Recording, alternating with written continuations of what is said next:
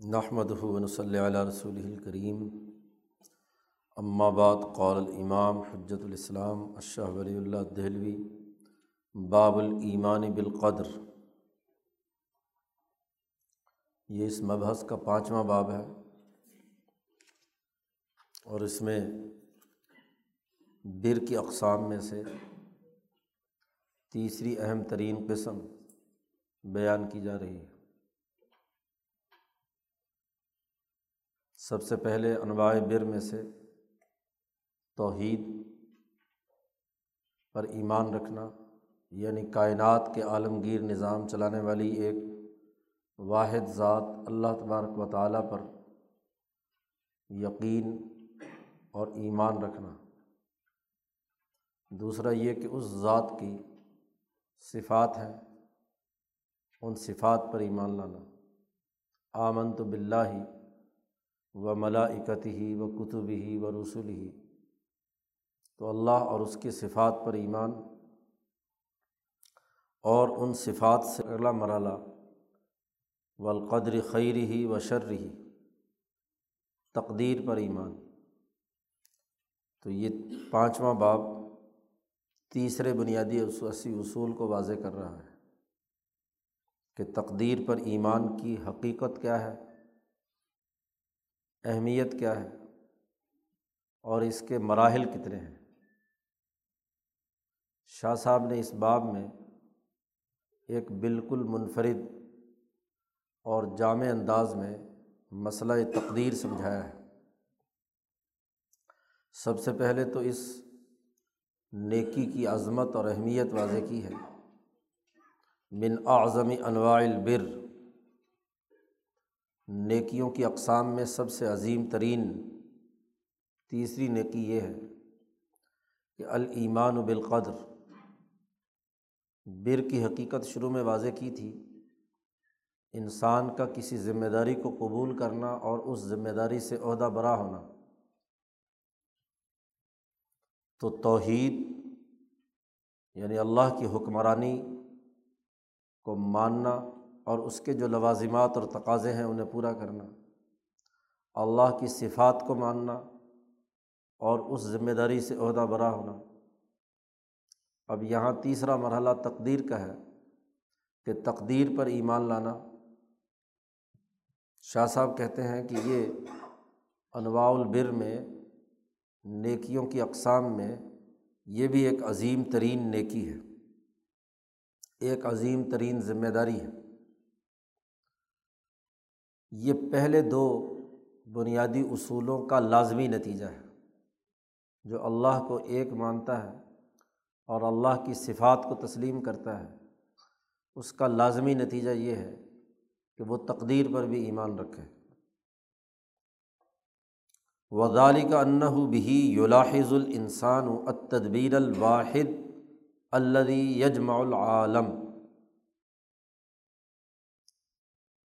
یہ انواع البر میں سے کیوں اہم ترین اور عظمت والی نیکی ہے؟ اس کی وجہ یہ ہے کہ اس تقدیر پر ایمان کے نتیجے میں انسان اس کائنات کے اندر ایک واحد عالمگیر سسٹم کو ملاحظہ کرتا ہے۔ یولاحظ ملاحظہ کرتا ہے الانسان انسان، التدبیر الواحد، ایک وحدانی نظام، تدبیر۔ وہ واحد تدبیر جو اس کائنات کے ہر ہر ذرے کو اپنے نظام میں جکڑے ہوئے ہیں۔ الزی یجمع العالم۔ تقدیر پر ایمان انسان کے سامنے، اس کائنات کے ایک عالمگیر وحدانی نظام۔ کا نقطۂ نظر واضح کرتا ہے۔ اس کا مشاہدہ اور ملاحظہ اسے حاصل ہوتا ہے۔ اللہ یجمع العالم۔ ومن اعتقدہ اعلیٰ وجہ ہی جو آدمی اس عالمگیر نظام کی وحدانی تدبیر اور اس یکتائی نظام کو پوری بصیرت کے ساتھ اسے سمجھ کر اس پر یقین حاصل کر لے گا۔ یسیر و تام البصر علامہ عند اللہ۔ تو اس کی نظر ذات باری تعالیٰ کے پاس جو کچھ موجود ہے، اس کا متمع نظر، اس کی سوچ، اس کی فکر، اس کی اس وحدانیت کی طرف جا کر فنا ہو جائے گی۔ وہ کائنات کے، اس مخلوقات کے نظام میں جتنا بھی غور و فکر کرے گا، علت و معلول کا جتنا بھی، اسباب و مسبات کا جتنا بھی نظام پر غور و فکر کرے گا، تو سلسلہ علل، علتوں کا جو سلسلہ یا اسباب کا سلسلہ ہے، وہ اس عالمگیر نظام کو مان لینے کے نتیجے میں، سمجھ لینے کے نتیجے میں، آخری جو علت العلل یا واجب الوجود ذات ہے، ذات باری تعالیٰ، وہاں تک پہنچ جائے گا۔ کیونکہ اس دنیا میں کوئی بھی کام اسباب کے بغیر نہیں ہوتا۔ علل کے بغیر کوئی معلولات وجود میں نہیں آتے۔ اور علتوں میں جب ہم مخلوقات کی کسی نہ کسی علت کو مانیں گے، تو وہاں یہ سوال پیدا ہوگا کہ اس علت کے پیچھے کیا علت ہے؟ تو سلسلہ علل چلے گا۔ اسباب کی تحقیق اور کھوج لگائیں گے۔ تو اسباب کے درجہ بدرجہ جس سلسلے سے بھی ہم آگے بڑھیں گے، تو جب ہم اس پوری کائنات کو ایک نظام وحدانی کی شکل میں دیکھیں گے، اس کو ملاحظہ کریں گے، تو مخلوق کے جس دائرے سے بھی کسی مسبب یا کسی معلول کو لے کر ہم اپنا سفر شروع کریں گے تو ضرور جا کر وہ اسی ایک ذات باری تعالیٰ کے اندر، اس کے متمع نظر میں وہی ذات موجود ہوگی۔ توحید اس کے بغیر مکمل نہیں ہو سکتی، جب تک کہ تقدیر پر ایمان نہ رکھا جائے۔ یرت دنیا معافی کا ذل لہو۔ جب اس کائنات کے اس عالمگیر نظام اور علت و معلول کے آخری نقطے ذات باری تعالیٰ تک وہ پہنچے گا انسان، تو اس کے نتیجے میں دنیا اور جو کچھ اس دنیا کے اندر ہے، اس کائنات کے اندر جو بھی کچھ ہے، وہ کز ذل لہو، وہ اسے ایسا ہی محسوس ہوگا کہ وہ اسی ایک ذات کا سایہ ہے، محض عکس ہے۔ اس کی اپنی کوئی حیثیت، اپنا کوئی وجود نہیں۔ کیونکہ جو چیز اپنے وجود میں کسی دوسرے کی محتاج ہے، تو اس کا کیا وجود ہوا؟ اس کا جتنا بھی وجود، جتنا بھی اس کا معاملہ ہے، وہ محض عکس ہے۔ وہ محض ایک سایہ ہے۔ ایک ذات کا، ایک عالمگیر نظام کا۔ تو اس دنیا کا جتنا بھی نظام ہے دراصل اس عالمگیر نظام کا عکس ہے۔ اصل جو بھی کچھ ہو رہا ہے وہ وہاں ہو رہا ہے۔ اور یہ دنیا اس کا ایک عکس اور ایک سایہ ہے۔ و یرا اختیار العباد من قضاء اللہ کس صورت المنطبع فل اور جب انسان اس عالمگیر نظام وحدانی پر یقین رکھ لیتا ہے اس کو ملاحظہ کر لیتا ہے، تو وہ یہ دیکھتا ہے کہ اس دنیا میں کام کرنے والے جتنے بھی اللہ کے بندے مخلوقات ہیں، ان کا اختیار اللہ کے فیصلوں کے سامنے، اللہ کی قضا اور آڈر اور اس کی حکمرانی کے سامنے ایسے ہی ہے جیسے کسی آئینے کے سامنے کوئی صورت منقش ہو کر آئینے میں آ جاتی ہے اصل وہ ذات ہوتی ہے جو وہاں حرکت کر رہی ہے اس کے سامنے کھڑی ہے آئینے پہ صرف عکس ہے۔ تو اس دنیا میں جتنی بھی چیزیں ہیں، یہ اصل ماسٹر کاپی کے عکس ہیں، فوٹو کاپیاں ہیں۔ یہ اس کا سایہ ہے، ذل ہے۔ اصل ذات ذات باری تعالیٰ اس کے اکوس ہیں اس کائنات کے اندر جتنے بھی ہیں، سائے ہیں۔ ان کی اپنی کوئی شناخت اور اپنا کوئی وجود حقیقی نہیں، کیونکہ یہ خود حادث ہے یہ خود ختم ہونے والا ہے، یہ خود مخلوق ہے یہ اصل علت نہیں ہے۔ اور جب یہ اصل علت نہیں، تو اس کے پیچھے جو ذات باری تعالیٰ کی طاقت اور قوت کی کار فرمائی ہے، وہ اصل ہے۔ اور یہاں جو بھی کچھ ہو رہا ہے وہ ایک ذیل ہے، ایک سایہ ہے، ایک عکس۔ شاہ صاحب کہتے ہیں کہ یہ بات انسانوں کو تقدیر پر ایمان کے نتیجے میں ملاحظہ ہو جاتی ہے۔ جو اعلیٰ ترین درجے کے انسان ہیں، جن کی ملکیت بہت اعلیٰ ہے امبیا ہیں، صحابہ ہیں امبیا کے حواریین ہیں یا اولیاء اللہ ہیں۔ ان کو اس دنیا میں یہ وحدانی نظام کا مکمل ادراک یا جس درجے کی استعداد ہوتی ہے، اس درجے کا ادراک ہو جاتا ہے۔ اور اگر باقی انسانوں کو اس دنیا میں اس درجے کا ادراک نہ بھی ہو، تو یہ ایمان بالقدر انسان میں یہ استعداد ضرور پیدا کر دیتا ہے کہ آخرت میں جا کر ولو المعاد خواہ آخرت میں ہی کیوں نہ ہو، اس کے سامنے یہ عالمگیر نظام، پوری کائنات کا وحدانی سسٹم ہے، یہ ضرور منکشف ہو کر آئے گا۔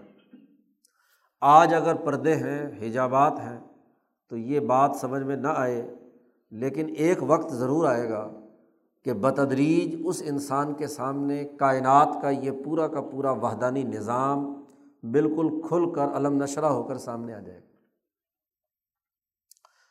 وزالی کا معد الہو یہ تقدیر پر ایمان انسان میں یہ استعداد پیدا کرتا ہے کہ لے ان کی شافی ماں ہنالی کا منت تدبیر الوحدانی۔ یہ بالکل منکشف کھول کر رکھ دیتا ہے۔ جو کچھ اس کائنات کے اندر ایک وحدانی تدبیر، وحدانی نظام کار فرما ہے۔ ولو فلم عادی اگرچہ آخرت میں ہی کیوں نہ ہو۔ عتم اعدادن بہت کامل اور مکمل درجے کی تیاری ہو جاتی ہے، استعداد پیدا ہو جاتی ہے۔ اس لیے ایمان بالقدر کی بڑی بنیادی اہمیت ہے۔ اسی لیے یہ عظیم ترین نیکیوں میں سے ایک نیکی ہے کہ اس کے ذریعے سے اس پوری کائنات کا ایک وحدانی نظام سامنے آ جاتا ہے۔ جو اعلیٰ درجے کے اوقلاء ہیں امبیا ان کے سامنے تو اسی دنیا میں ہی پوری کائنات یا بڑے بڑے اولیاء، محی الدین ابن عربی ہیں، شاہ ولی اللہ ہیں مجد صاحب ہیں، وغیرہ وغیرہ۔ اور اگر کسی میں اتنی استعداد نہیں ہے، جیسے کسی نظام حکومت کی وحدانیت، کسی سوسائٹی کے اعلیٰ طبقات کے سامنے بالکل علم نشرہ ہوتی ہے، لیکن بیچارے عوام کو جتنا مرضی سمجھانے کی کوشش کی جائے کہ اس ملک کا نظم و نسق ایک باقاعدہ ایک وحدانی سسٹم کے ساتھ ہے تو سسٹم سمجھانا کتنا مشکل ہے۔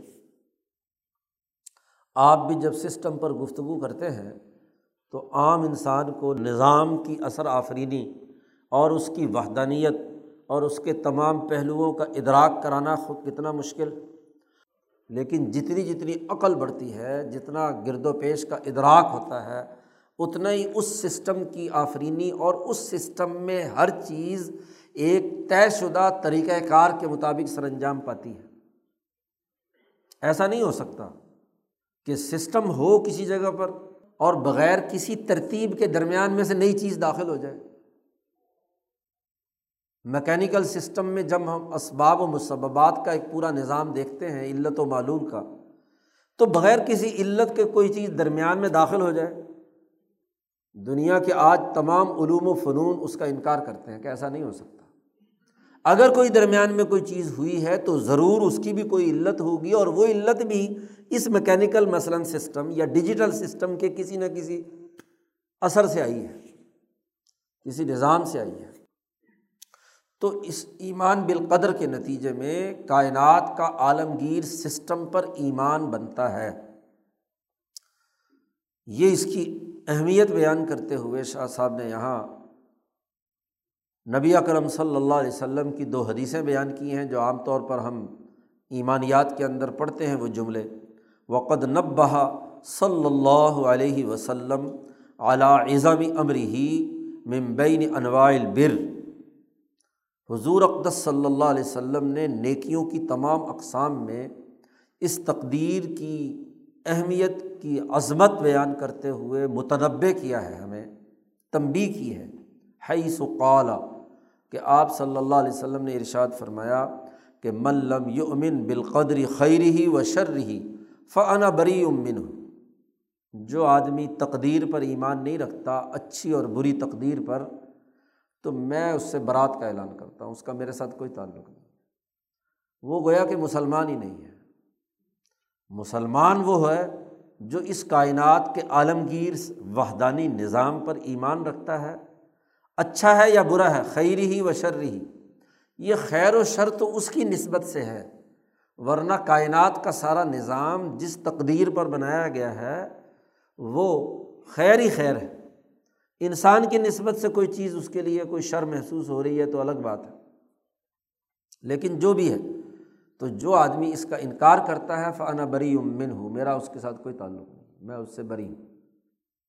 اسی طرح ایک دوسری حدیث میں وقال صلی اللہ علیہ وسلم، حضور صلی اللہ علیہ وسلم نے ارشاد فرمایا، لا یؤمن و عبدن کوئی بندہ اس وقت تک مسلمان نہیں ہو سکتا۔ حتیٰ یؤمن بالقدر خیر ہی و شر ہی جب تک کہ وہ تقدیر کے اچھے اور برے ہونے پر جو بھی اس کے سامنے آئے اس پر ایمان نہ رکھتا ہو۔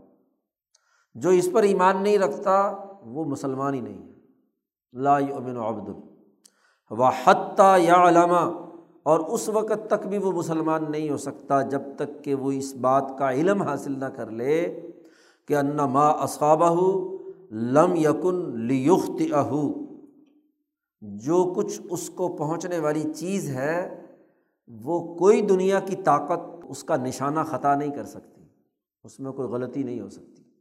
اور وہ ان ما اخت اہو اور جو اس سے گناہ یا غلطی ہو رہی ہے، وہ پہنچ نہیں سکتی تھی، مل نہیں سکتی تھی۔ تو کوئی خطا بھی اس کے بغیر نہیں ہو سکتی، کوئی اچھی بات بھی اس کے بغیر نہیں ہو سکتی کہ وہ تقدیر کے اندر بنا ہوا ہے۔ جب تک کوئی آدمی اس تقدیر پر ایمان نہیں رکھتا، اس وقت تک وہ مسلمان نہیں ہو سکتا۔ حضور صلی اللہ علیہ وسلم کی ان دو احادیث سے شاہ صاحب نے استدلال کر کے واضح کیا ہے کہ ایمان بالقدر یا تقدیر پر ایمان رکھنے کی کتنی اہمیت ہے۔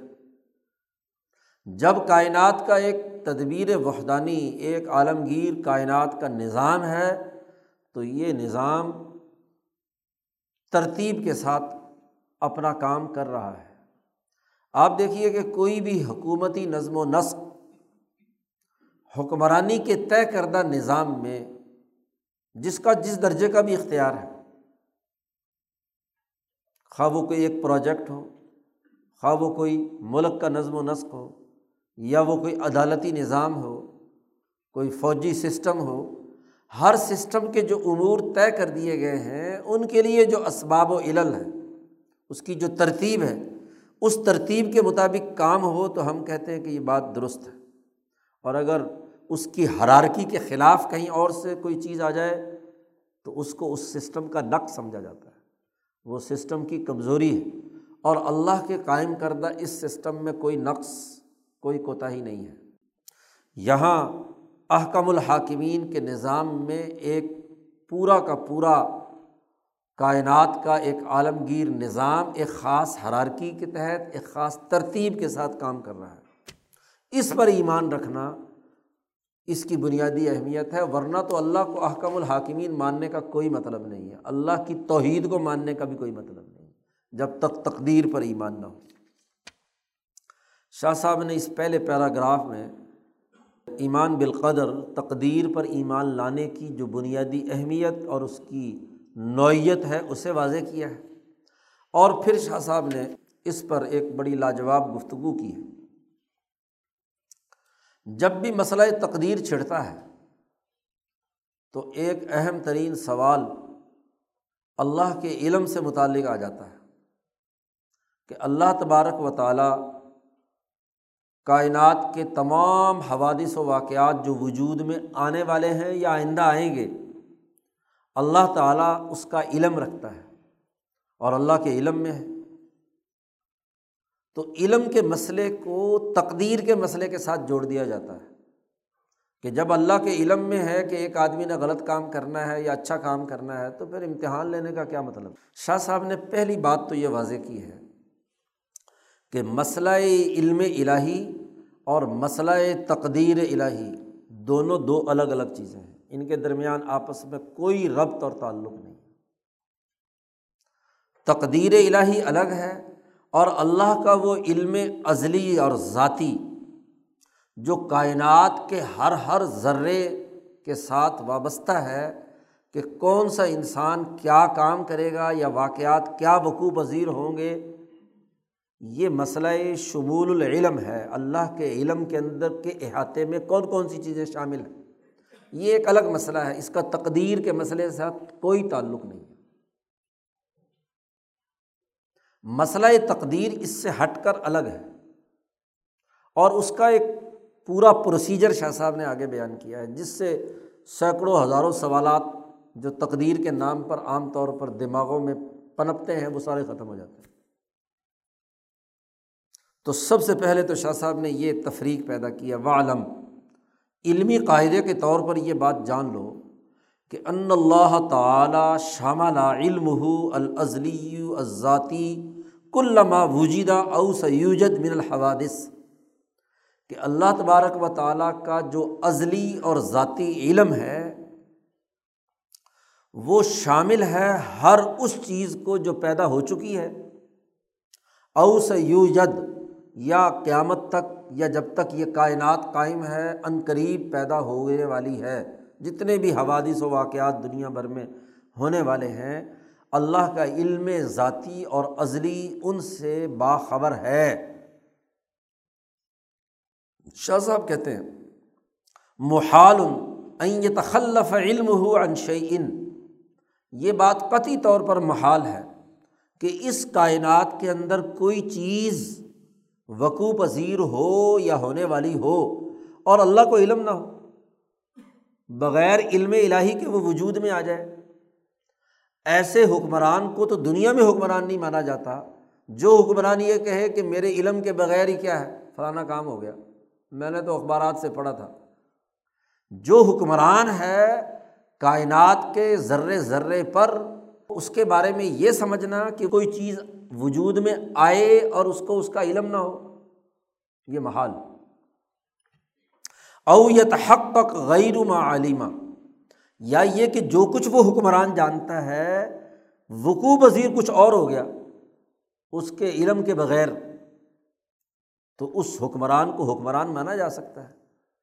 اس اللہ کو اللہ مانا جا سکتا ہے کہ جس کے علم کے بغیر ہی چیز وجود میں آ جائے۔ فیقون جہلن یہ بات تو جہالت ہے، اس کو علم نہیں کہتے۔ جب ہم اللہ کو علیم کہتے ہیں، بہت زیادہ جاننے والا کہتے ہیں۔ تو اسی بنیاد پر اللہ کو علیم کہتے ہیں کہ وہ کائنات کے ہر ہر چیز کو سابقہ ہو یا آئندہ ہو یا موجودہ ہو، ہر اللہ کا علم ذاتی ازلی ان تمام چیزوں سے باخبر۔ بحاظ ہی مسلط الشمول العلم۔ یہ جو مسئلہ ہم نے بیان کیا ہے کہ اللہ ہر چیز کو جانتا ہے، اس کا علم ہے کہ مثلاً کون آدمی کفر کرے گا، کون آدمی ایمان اختیار کرے گا؟ کون آدمی گناہ کرے گا، کون آدمی اچھا کام اور نیک کام کرے گا؟ یہ جو اس کا علم ہے، اس کا تقدیر کے مسئلے سے تعلق نہیں ہے۔ اس کا تعلق مسئلہ شمول العلم، اللہ کے علم میں شامل ہونے سے متعلق ہے کہ اللہ کا علم احاطہ کیے ہوئے۔ ولی ست بھی مسلط القدر یہ قدر کا مسئلہ نہیں ہے، تقدیر کا مسئلہ نہیں ہے۔ اور شاہ صاحب کہتے ہیں کہ یہ ایسا متفقہ مسئلہ ہے کہ لا خالف فی فرقتم من فرق الاسلامیہ۔ مسلمانوں کی فرقوں میں سے خواہ وہ کتنے ہی گمراہ کیوں نہ ہوں، کسی اسلامی فرقے کا اس معاملے میں کوئی اختلاف نہیں ہے۔ معتضلہ ہوں، قدریہ ہوں، خارجیہ ہوں، فلاں ہوں فلاں ہوں ہاں جی متکلمین ہوں سنی ہوں، شیعہ ہوں، تمام اسلام کی طرف منسوب فرقے اس بات پر متفق ہیں کہ کائنات کے ہر ہر چیز کا ہونے والی ہو یا ہونے، ہو چکی ہو، اس کا علم اللہ کو ہے۔ تو یہ مسئلہ شمول العلم ہے۔ علم ہونا اور بات ہے، اور تقدیر اور بات ہے۔ جب آپ تقدیر کو علم کے ساتھ اٹیچ کرتے ہیں کہ جب علم ہے تو اللہ نے روکا کیوں نہیں؟ اس کو غلط کام ہونے سے۔ تو یہ جب آپ جوڑتے ہیں تو پھر سوالات کا انبار دماغوں میں ابھرتا ہے۔ اس لیے شاہ صاحب نے پہلی بات تو یہ کر دی، علم تو دنیا میں ہر حکمران کو ہونا چاہیے، لیکن کیا علم کے مطابق مداخلت بھی کرنی چاہیے؟ مداخلت تو سسٹم کے تھرو ہونی ہے، سسٹم کے ذریعے سے ہونی ہے۔ سسٹم اور چیز ہے، علم کا ہونا اور چیز ہے۔ کائنات کا نظام وحدانی کا سسٹم کے طور پر کام کرنا یہ الگ مسئلہ ہے۔ اور معلومات کا یا علم کا ہونا یہ الگ مسئلہ ہے، اس کا تقدیر سے کوئی تعلق نہیں۔ پہلی بنیادی بات تو شاہ صاحب نے یہ واضح کی، پھر اس کے بعد تقدیر کی گفتگو کی ہے کہ تقدیر کیا ہے۔ مسئلہ تقدیر اصل میں ہے کیا؟ تو شاہ صاحب نے اسے واضح کیا ہے۔ ان نم القدر تقدیر اس کے علاوہ اور کچھ نہیں۔ کون سی تقدیر؟ وہ تقدیر جس کے اندر چار باتیں پائی جاتی ہیں۔ نمبر ون اللہ دلت علیہ الحادیث المستفیضہ۔ وہ تقدیر جو مشہور اور اونچے درجے کی حدیثیں جس تقدیر کی اہمیت بیان کرتی ہیں۔ لوگوں کے دماغوں میں کیا تصورات ہے تقدیر کے بارے میں؟ اس سے بحث نہیں ہوگی۔ بات تو یہ کہ یہ مسئلہ تقدیر دنیا میں سامنے آیا ہے نبی اکرم صلی اللہ علیہ وسلم کے فرمودات کے نتیجے میں۔ آپ صلی اللہ علیہ وسلم نے فرمایا ہے کہ جو آدمی تقدیر پر ایمان نہیں رکھتا، انا بری امن ہو میں اس سے بری ہوں۔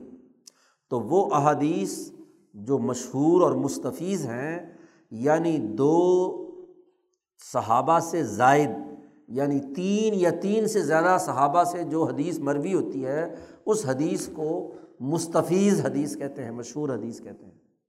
اکیلا آدمی خبر بیان کر رہا، تو اس کی، اسے خبر واحد کہتے ہیں۔ اور جب ایک واقعہ ایک صحابی بھی بیان کرے، پھر دوسرا بھی بیان کرے، تو دوسرا گویا کہ اس کا گواہ ہے۔ اور تیسرا اس کا گواہ ہے۔ ہر مسئلے کے لیے دو گواہوں کی ضرورت ہوتی ہے۔ تو مثلاً ایک آدمی اگر ایک بات بیان کر رہا ہے ایک صحابی اور دو اور صحابی بھی گواہی دے رہے ہیں تو اس کا مطلب یہ کہ شہادت کا نصاب مکمل ہو گیا، اس لیے اس حدیث کو حدیث مستفیض یا حدیث مشہور کہا جاتا ہے۔ تو مستفیض احادیث سے جو مسئلہ تقدیر ثابت شدہ ہے، فرقوں کے دماغوں میں تقدیر کی کیا حقیقت ہے یا عام مسلمان تقدیر کا کیا مطلب سمجھتے ہیں؟ یہ ہمارے زیر بحث نہیں، یہ تو ہر آدمی اپنا جو مرضی تقدیر کا مطلب نکالتا رہے۔ احادیث سے جو تقدیر کا دائرۂ کار سمجھ میں آتا ہے وہ، نمبر ایک۔ احادیث کے بعد دوسرا درجہ ہوتا ہے صحابہ تعبین اولیاء اللہ، علماء ربانیین کا۔ تو صلف صالحین جو صحابہ اور تعبین ہیں، ان کے نزدیک بھی جو مسئلہ تقدیر، اس پر وہ لوگ بھی اپنی پوری زندگی میں اس پر گزرے ہیں، ابتدائی دو، ڈھائی سو سال۔ دین اسلام کے۔ ان کا بھی اس بات پر اتفاق ہے جو آگے ہم تقدیر کی بات بیان کر رہے ہیں۔ بعد کے متاثرین نے اگر کوئی نئے تقدیر کے مسئلے چھیڑ لیے ہیں تو وہ جانے، ان کا کام جانے۔ شاہ صاحب نے شروع مقدمے میں بات بیان کر دی ہے کہ میں ان متکلمین کی اور ان مولویوں کی ہر بات کا میں متبع نہیں ہوں۔ وہ اگر مرد ہیں تو میں بھی مرد ہوں، لہٰذا مقابلہ ہوگا۔ جی؟ تو جس پر صحابہ اور تعبین ابتدائی جو دین اسلام کا زمانہ تقدیر کی جو حقیقت بیان کرتا تھا اور حضور کی احادیث سے جو تقدیر ثابت شدہ ہے۔ دو باتیں۔ ولم یوفق لہو المحققون۔ اور اس مسئلہ تقدیر میں کے سمجھنے میں وہ لوگ جو محققین گزرے ہیں۔ ایک محققین کی جماعت ہے۔ اور ایک کو کہا جاتا ہے وراقین، ورق، کتاب کے ورق گزارتے رہو اور ورق گردانی کرنے والے، وراقیہ انہیں کہا جاتا ہے۔ تو ایسے لوگ کیا ہوتے ہیں؟ معلومات تو بڑی ہوتی ہیں، لیکن تحقیق نہیں ہوتی، دلائل نہیں ہوتے۔ ہاں جی محققانہ نقطۂ نظر نہیں ہوتا، وہ بس ایسے اخباری اور پیدل خبروں کے پیچھے بھاگتے رہتے ہیں۔ تو شاہ صاحب نے کہا کہ صحابہ اور تعبین کے بعد جو محققین کو اس مسئلے کی جو تحقیق ہوئی ہے وہ بھی جو میں آگے بیان کر رہا ہوں وہ یہی ہے۔ اور شاہ صاحب کہتے ہیں کہ چوتھی بات جس پر اصل سوال اٹھتا ہے یت تجیح علیہ سوال یہ سوال اٹھتا ہے کہ بے ان متداف مات تکلیف کہ انسان کو ایک طرف تو قانون کا پابند بنا کر جزا و سزا کا نظام مقرر کیا گیا، مکلف بنایا گیا۔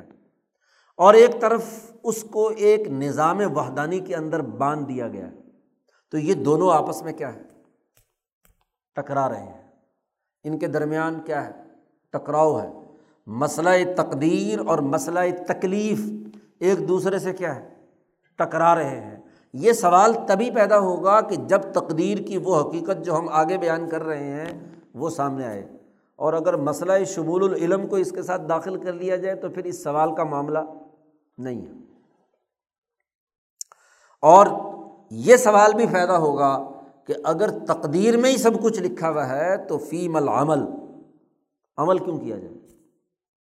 تو یہ سوال بھی تبھی متوجہ ہوگا کہ جب مسئلہ تقدیر کو اس پہلو سے سمجھا جائے جو آگے ہم بیان کر رہے ہیں۔ تو ان القدر یہاں سے مبتدا شروع ہوا ہے اور الزی سے لے کر یہاں العمل تک درمیان میں وہ تقدیر جو ان چار پہلوؤں سے احادیث سے ثابت شدہ ہے۔ صلف صالحین اسی پر گزرے ہیں۔ محققین کا یہی نقطۂ نظر ہے۔ اور اسی پہلو سے اس پر یہ دو سوال اٹھتے ہیں کہ یہ تکلیف سے متصادم ہے اور عمل کی پابندی کیوں ہے۔ یہ چار پہلوؤں سے تقدیر کسے کہیں گے؟ شاہ صاحب کہتے ہیں، ہوا القدر الملزم۔ الدی یوجب الحوادثہ قبل وجودہ یہ جو مسئلہ تقدیر ہے، یہ اس کائنات کی وہ لازمی تقدیر ہے، ملزم۔ لازمی تقدیر ہے، لازمی اس سسٹم کا، ایک نظام کا، ایک لازمی عنصر ہے جو اس کائنات میں کسی شے کے وجود میں آنے سے پہلے کردار ادا کرتا ہے۔ اللہ یوجب، جو واجب اور لازمی قرار دیتا ہے تمام حوادث و واقعات کو جو اس دنیا میں وجود میں آنے والے ہیں۔ اس کے وجود میں آنے سے پہلے وہ قدر ملزم تھی تو وہ وجود میں آئے ورنہ نہیں آئے۔ فیوجد بزالی کا الجاب اور اس قدر ملزم یا اس نظام وحدانی کے نتیجے میں ہی یہ چیز وجود میں آئی ہے۔ اس نے ہی سبب و مسبب کا، علل و معلول کا وہ نظام ترتیب دیا ہے، جس، جن علل کا اور جن اسباب کا لازمی نتیجہ اس چیز کی وجود کی شکل میں آنا ہے۔ لا یدفع حربن ولا تنفع منہ حیلتن کوئی بھاگ دوڑ اس تقدیر کی اساس پر جو واقعہ وقوع پذیر ہونے والا ہے، اس کو دفاع نہیں کر سکتا۔ اور کوئی ہیلا بہانا اس کو وہاں نفع نہیں پہنچا سکتا۔ جو اس علت و معلول کے سلسلے کی ترتیب سے جو چیز وقوع پذیر ہونی ہے، وہ وقوع پذیر ہو کر رہے گی۔ کوئی درمیان میں ہیلا اور کوئی درمیان میں ادھر ادھر کی بھاگ دوڑ اس واقعے کو روک نہیں سکتی۔ کیوں؟ کہ اس کے پیچھے جو علت و معلول کا سلسلہ چلا آ رہا ہے، جو ترتیب چلی آ رہی ہے، اس کا لازمی نتیجہ ہے، اس کا جو سائیکل چلا آ رہا ہے، وہ نتیجہ ضرور نکل کر رہے گا۔ اور اگر وہ نتیجہ نہ نکلے تو یہ سسٹم کی خرابی ہے۔ اور اگر سسٹم کی خرابی مان لی جائے تو دراصل سسٹم بنانے والے کی خرابی ہے۔ کہ اس نے یہ علت و معلول کا پورا کا پورا سسٹم کیا ہے، درست نہیں بنایا۔ جب سسٹم بن گیا ہے تو ہر چیز سسٹمائز ہو گئی۔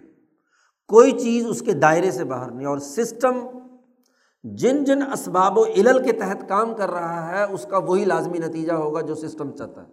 اس کے علاوہ نتیجہ نہیں نکل سکتا۔ یہ تقدیر ہے۔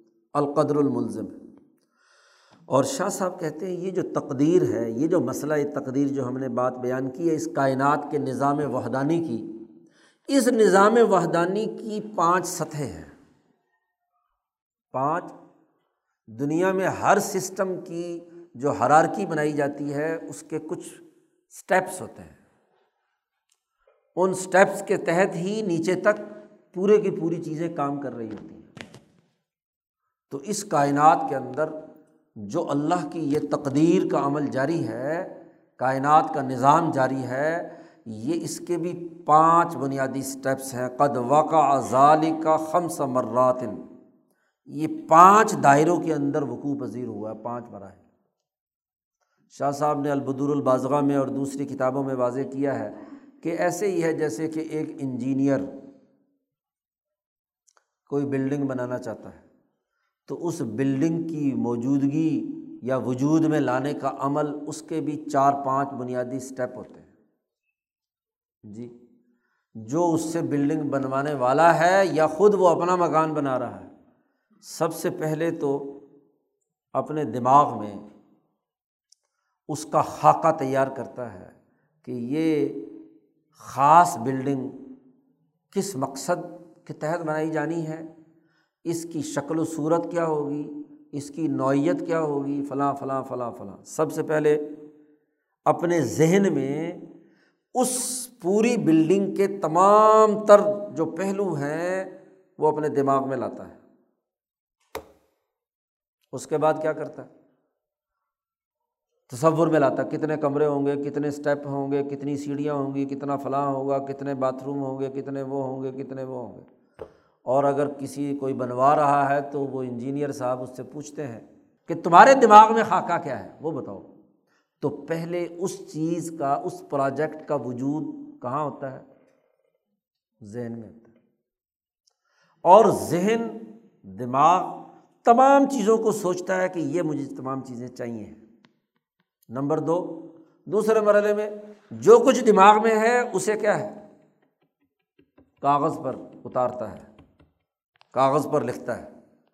جی کہ جو کچھ کسی نے کہا ہے، بلکہ اب تو کاغذ سے آگے بڑھ کر پوری تھری ڈی ہاں جی پکچر بنا دیتا ہے کہ جی دیکھو، جو آپ کے دماغ میں بلڈنگ ہے، اس کے کمروں اور اس کے تمام تر فلورز کے حساب سے یہ اس کا نقشہ ڈیزائن بن رہا ہے۔ جو کچھ دماغ میں ہے، اسے کاغذ پر اس نے اتار لیا۔ دوسرا مرلہ دوسرا اسٹیپ اب وہاں چیز مزید کھل کر سامنے آ گئی۔ اور وہ وہی ہوگی جو کچھ دماغ میں ہے۔ کیا کوئی دنیا کا انجینئر دماغ سے ماورا کوئی چیز کاغذ پہ اتار سکتا ہے؟ جی۔ کسی دوسرے کے بھی دماغ میں آئی ہے تو پہلے اس کے دماغ میں آئے گی تو وہ نیچے بنائے گا نا۔ اور اگر اس کے دماغ میں نہیں آئی تو دوسرا اس کے اندر مداخلت کر کے کوئی چیز داخل کر سکتا ہے۔ اور اگر مداخلت کی اجازت دی جائے تو پروجیکٹ کامیاب ہوگا۔ دو خدا ہوں۔ جی۔ وہ مداخلت کر رہا ہو کہ دوسرا آدمی، آپ نے ایک طرح کی ڈیزائن بنائی، دوسرے انجینئر نے دوسری بیچ میں داخل کر دی، تو وہ تو کیا لڑائی جھگڑا ہوگا؟ وحدانی نظام پروجیکٹ ایک نہیں ہوگا۔ ایک پروجیکٹ جو کچھ دماغ میں ہے، بے نہیں وہی کچھ کاغذ پر اترا ہے۔ چاہے کاغذ پر اتارتے وقت آپ کے دماغ میں نئی چیزیں آئی ہوں، لیکن ہے پہلے دماغ میں، پھر کیا ہے؟ کاغذ پر آیا ہے۔ کاغذ پر آنے کے بعد اگلا مرحلہ کیا ہوتا ہے؟ پھر اس کے بعد اس کی نوک پلک درست ہوتی ہے، اس کے سارے ڈھانچے بنائے جاتے ہیں۔ بجلی کہاں سے آئے گی؟ پائپنگ کہاں سے ہوگی؟ فلانا کیسے ہوگا؟ دروازہ کہاں ہوگا؟ ونڈو کہاں ہوگی؟ ہر ہر چیز آپ طے کرتے ہیں اسپیسیفکیشن طے کرتے ہیں۔ اتنے فٹ پر دروازہ ہوگا، اتنے فٹ پر کھڑکی ہوگی، اتنے کمرہ اتنے بڑے سائز کا ہوگا باتھ روم ایسا ہوگا ٹائل فلانی لگانی کلر فلانا لگانا۔ ہر چیز کا ایک ڈاکومنٹ پورا بنتا ہے۔ تو بات یہ ہے کہ کاغذ پر پورا کا پورا پیپر ورک کر کے اتنی بڑی آپ فائل بنا دیتے ہیں۔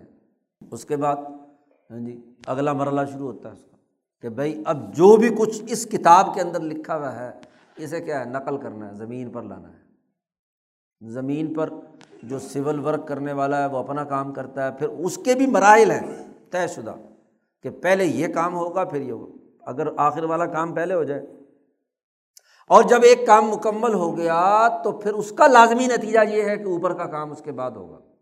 جو فلور آپ نے تیار کر لیا، جو اس اسٹرکچر کا بنیادی ڈھانچہ آپ نے فٹنگ کھڑی کر لی، اوپر کے تمام فلورس پر اسی محدودیت کے ساتھ آپ آگے جا سکتے ہیں۔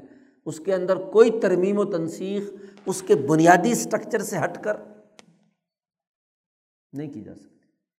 بلکہ اس کا بھی ڈاکومنٹ بنا ہوا ہے۔ تو اس جو انجینئر اس کے مطابق ماڈل بنائے گا، اسی کو درست کہیں گے نا۔ اور اگر وہ اس کے اندر گڑبڑ کرنے کی کوشش کرے، تو یا تو بلڈنگ نہیں رہے گی۔ بلڈنگ کا ڈھانچہ بدل جائے گا۔ اس کی تمام چیزیں ہی بدل جائیں گی۔ تو جو کچھ دماغ میں ہے، وہ اس سے بدل گیا کہ نہیں؟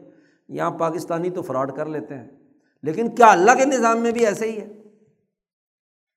پھر پورا اسٹرکچر کھڑا ہو گیا۔ اس کے بعد اس کے اندر بھی جتنی جزوی تقسیم اور اس کی ترتیب اور اس کی رہائش اور اس کے استعمال اور اس کے اندر رہنے والوں کا بھی سارا کا سارا کیا ہوگا؟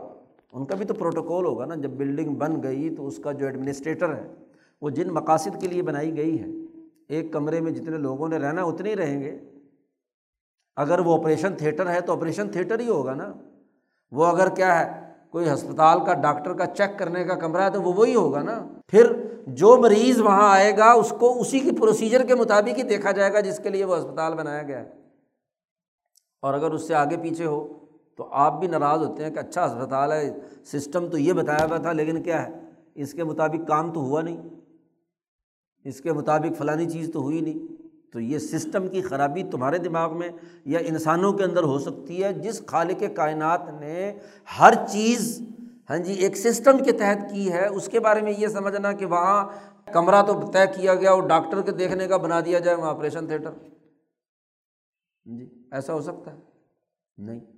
تو تمام مراحل ایک ترتیب کے ساتھ، انسانوں نے اسے استعمال میں لانا اگلے مرحلے میں، تو استعمال بھی جس مقصد کے لیے کیا گیا، اس کے بھی پروٹوکول ہوں گے، اس کا بھی طریقۂ کار ہوگا۔ پھر جو انسان جس ڈیوٹی پر ہے، سیکورٹی گارڈ ہے، وہ ڈاکٹر بن کر دیکھ سکتا ہے۔ اس کی تقدیر یہ ہے کہ اسے وہاں بیٹھ کر کیا کرنا ہے؟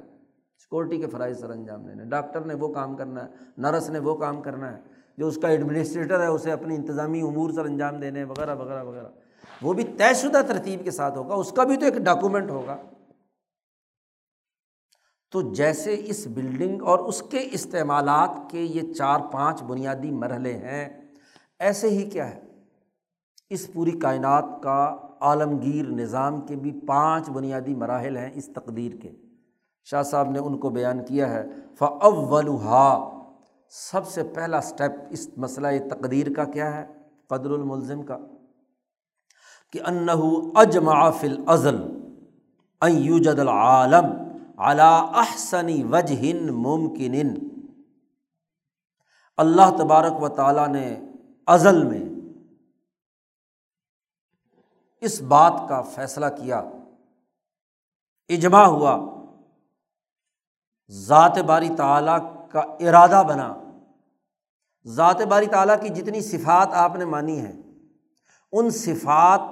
وہ دراصل ذات باری تعلیٰ کی طاقت اور قوت کا مظر ہے نا۔ رزاق بھی ہے، عالم بھی ہے، رب بھی ہے، رحمان بھی ہے، رحیم بھی ہے، مالک بھی ہے، وکیل بھی ہے، وغیرہ وغیرہ، جتنی بھی ننانوے سو صفات ہیں۔ ان تمام صفات نے اجماع کر کے ایک پروجیکٹ کا فیصلہ کیا ذات باری تعالیٰ نے۔ ازل میں کہ یوجد العالم، ایک کائنات پیدا کرنی ہے، ایک عالم بنانا ہے، وجود میں لانا ہے۔ اعلیٰ احسنی وجہ ممکن خوبصورت ترین شکل میں، جس قدر بھی ممکن ہو۔ ہر انجینئر جب بھی کوئی پروجیکٹ کرتا ہے تو اس کے خیال کے مطابق کیا ہونا چاہیے؟ وہ اتنا خوبصورت، اتنا حسین، اتنا عمدہ، ممکنہ تمام وسائل کے ساتھ سب سے بہترین پروجیکٹ ہو۔ تو اللہ تبارک و تعالیٰ نے بھی سب سے پہلے ارادہ کیا تمام صفات کے اجماع نے، صفات جس میں رزق کا نظام بھی ہوگا، جس میں مالکیت بھی ہوگی، جس میں العدل بھی ہوگا، الحفیظ بھی ہوگا، وغیرہ وغیرہ وغیرہ، یوں سمجھ لیں۔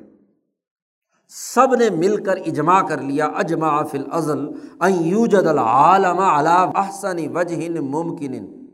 ممکن حد تک سب سے بہترین اور خوبصورت ایک عالم بنانا ہے۔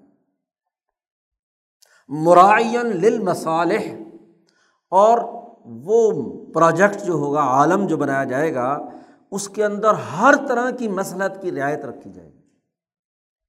رزق کی فراوانی، وسائل کی فراوانی، علم کی فراوانی، قدرت کی فراوانی، حیات وغیرہ وغیرہ وغیرہ وغیرہ، بہت بڑا پروجیکٹ جس میں تمام چیزیں، تمام قوتیں مسلط کے ساتھ کام کر رہی ہیں۔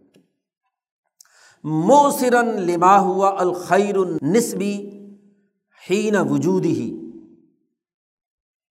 اس پورے پروجیکٹ کا جو مجموعی نسبتی خیر ہے، کیونکہ ممکن حد تک کی بات ہو رہی ہے نا، مخلوقات کا دائرہ ہے، مخلوق بنانے چلے ہیں۔ اور جب بھی کوئی مخلوق کے دائرے کی چیز ہوگی تو اس کی کچھ محدودیتیں ہوں گی نا۔ بھائی، جب بھی آپ کوئی پروجیکٹ بنائیں گے تو اس کی بھی تو کوئی محدودیتیں ہیں۔ تو ایک عالم، باقی عالموں سے الگ ایک منفرد بنانا چاہتے ہیں۔ ایک کہکشاں سے ہٹ کر ایک نئی کہکشاں مثلاً اللہ تعالیٰ بنانا چاہتا ہے۔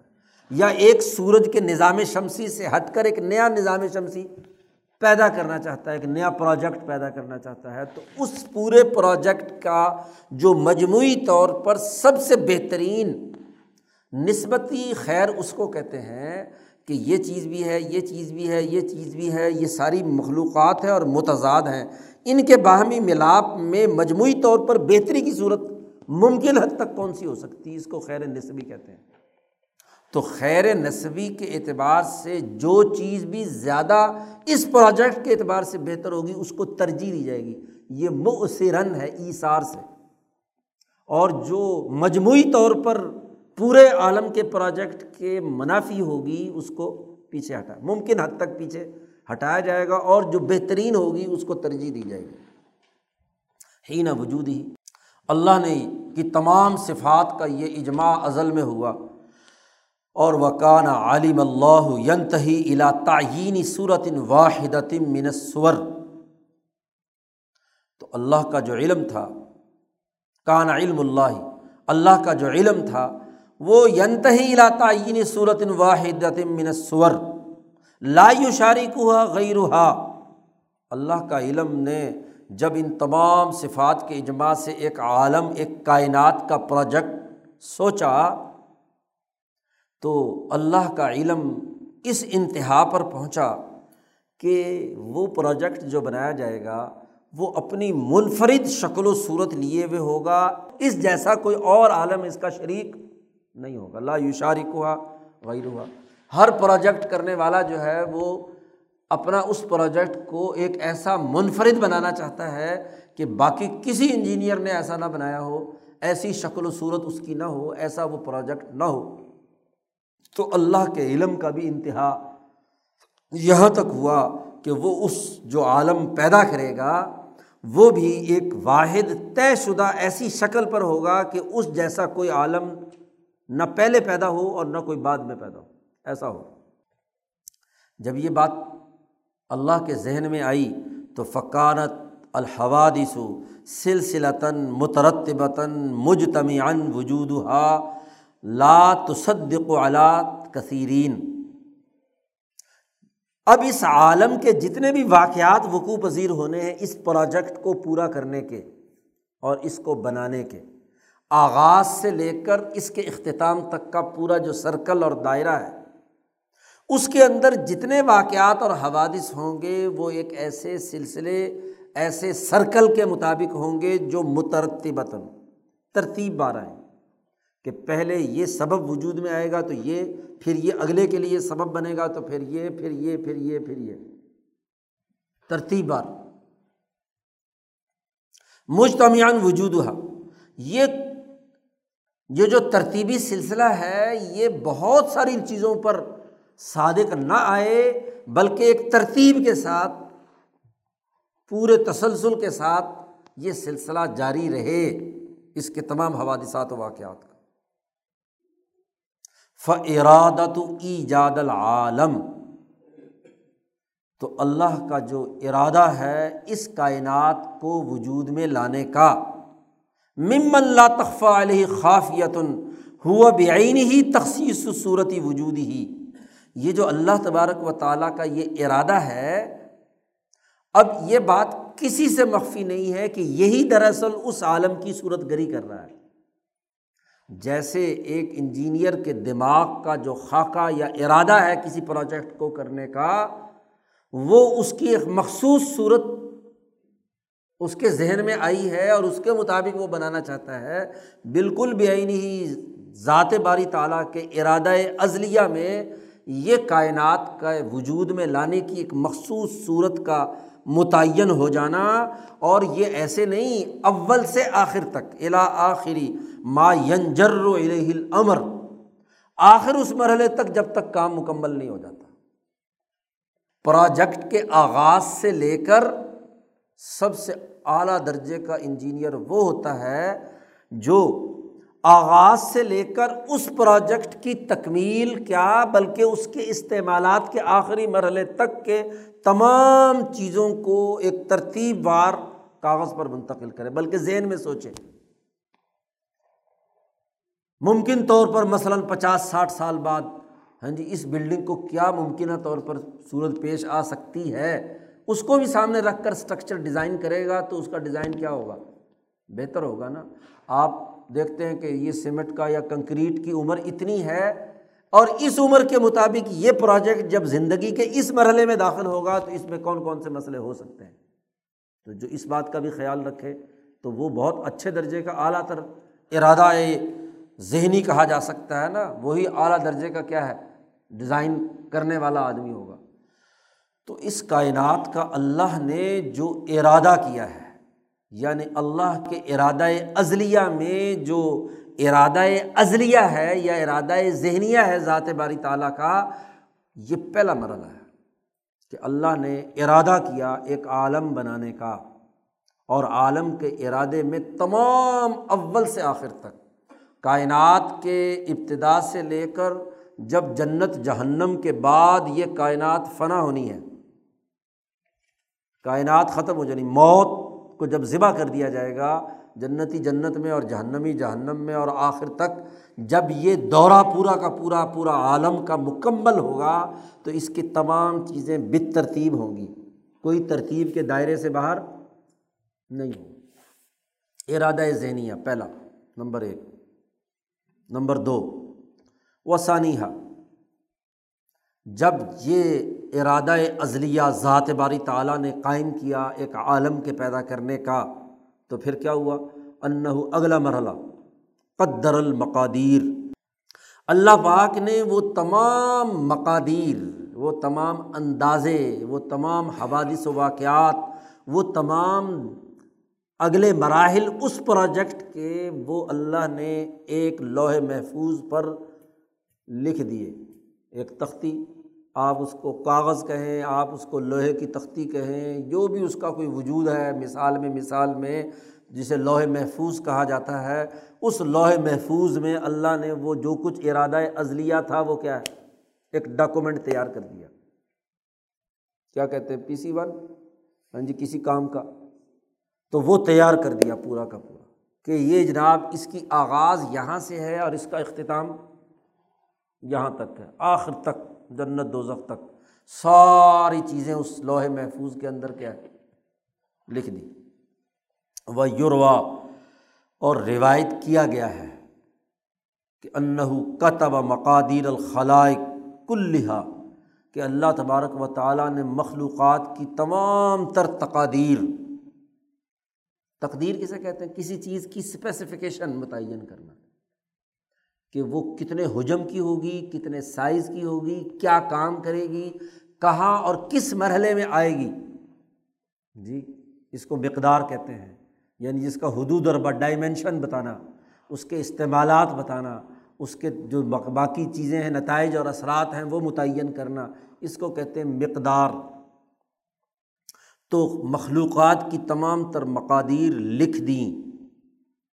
جی اور جن کا معنی ایک ہی تھا کہ اس ایک پروجیکٹ کے لیے یہ ایک مقدار ہے۔ جیسے دروازے کی مقدار، اس کا سائز، اس کی ونڈو اس کے ٹائل اس کی تمام چیزیں ہاں جی اس کی مقدار متعین کی جاتی ہیں ایسے ہی ہر مخلوق کی۔ قبل یخلوق السماوات والارض بخمسین الفسانہ آسمانوں اور زمینوں اور اس کائنات کو پیدا کرنے سے پچاس ہزار سال پہلے روایت کیا گیا ہے کہ اللہ نے پہلے لکھ دی تھی۔ یہ دوسرا اسٹیپ ہے اس تقدیر کا کہ جو ارادہ ازلیہ ذہنیہ ذات باری تعالیٰ تھا، وہ لوہے محفوظ کے ڈاکومنٹ میں مکمل طور پر کیا اس کا ایک پورا ڈاکومنٹ تیار کر کے لکھ دیا گیا۔ اور وہ بھی آسمان و زمین کی پیدا کرنے سے پچاس ہزار سال پہلے لکھ دیا۔ ڈاکومنٹ پہلے تیار ہوگا نا۔ وہ ظالقہ اور اس کی وجہ یہ ہے کہ انّ خلق الخلائق حسب العنایت العضلیہ فی خیال العرش فصور ہنالی کا جمیع سور وہ المعبر عنہ بذکر فی شرائع اور وہ یہ ہے کہ تمام مخلوقات اللہ نے اپنی عنایت عضلیہ کے مطابق سب سے پہلے کہاں پیدا کی؟ فی خیال العرش۔ اپنے عرش کے خیال میں پیدا کی۔ سب سے پہلے وہاں آئیں۔ گویا کہ عرش وہ طاقت اور قوت ہے کہ جو اس عالم کے پورے پروجیکٹ کا نگران ہے۔ وہ مخلوق ہے عرش، جو اس عالم کے پورے پروجیکٹ جو لوہے محفوظ میں لکھا ہوا ہے، اس کے مطابق ان تمام امور کو سر انجام دینا، اس کی تخلیق کرنا، اس کو وجود میں لانا، یہ اس عرش کا کام ہے۔ تو خیال عرش میں سب سے پہلے اللہ پاک نے وہ تمام مخلوقات اپنی عنایت عضلیہ سے لکھ دی۔ فصور ہنالی کا جمیع سور چنانچہ عرش کے خیال میں، کائنات میں موجود ہونے والی ہر چیز کی شکل و صورت اس کی مقدار، اس کا حجم، اس کا رنگ، اس کی کلر اسکیم اس کی سائز وغیرہ وغیرہ وغیرہ، تمام چیزیں اللہ پاک نے وہاں اس کے اندر خیال عرش کے اندر کیا ہے، لکھ دی۔ اب عرش سے کہا گیا کہ لو جی یہ پروجیکٹ مکمل کرو۔ جی اس کے مطابق آگے کام ہوگا۔ اور اسی کو شریعت کی زبان میں ذکر کہا جاتا ہے۔ جی۔ لوہے محفوظ بھی کہتے ہیں، لوہے محفوظ کا عکس گویا کہ وہاں آیا۔ اس خیال عرش کے اندر وہ چیز منتقل ہو گئی۔ فتح کا ہنالی کا مثلاً۔ اب شاہ صاحب اگلی بات کرتے ہیں۔ ایک مثال دے کر صورت بھی۔ اور صورت بھی کس کی مثال دے رہے ہیں؟ محمد مصطفیٰ صلی اللہ علیہ وسلم کو۔ اس لیے کہ اس کائنات کے پیدا کرنے کا سبب بھی لولا کا لمحہ خلق الافلاق۔ اے محمد صلی اللہ علیہ وسلم، آپ نہ ہوتے تو میں کائنات ہی نہ پیدا کرتا۔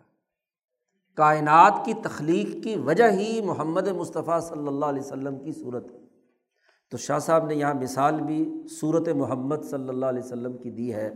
ف مثلاً صورت محمد صلی اللہ علیہ وسلم، کہ ایک انسانوں میں ایک ایسا غیر معمولی انسان جو امام الانبیاء، امام الانسان اور دنیا میں ایک نمونے کا فرد محمد مصطفیٰ صلی اللہ علیہ وسلم پیدا ہوں گے مثلاً، آئے خیال عرش میں پیدا کر دیا۔ حضور صلی اللہ علیہ وسلم فرماتے ہیں کہ میں اس وقت پیدا ہو گیا تھا کہ جب ابھی آدم پانی اور مٹی کے اندر ہچکولے مار رہے تھے۔ یعنی آدم کی ابھی مٹی گوندی جا رہی تھی کہ جب میری پیدائش ہو گئی تھی، میری صورت کی۔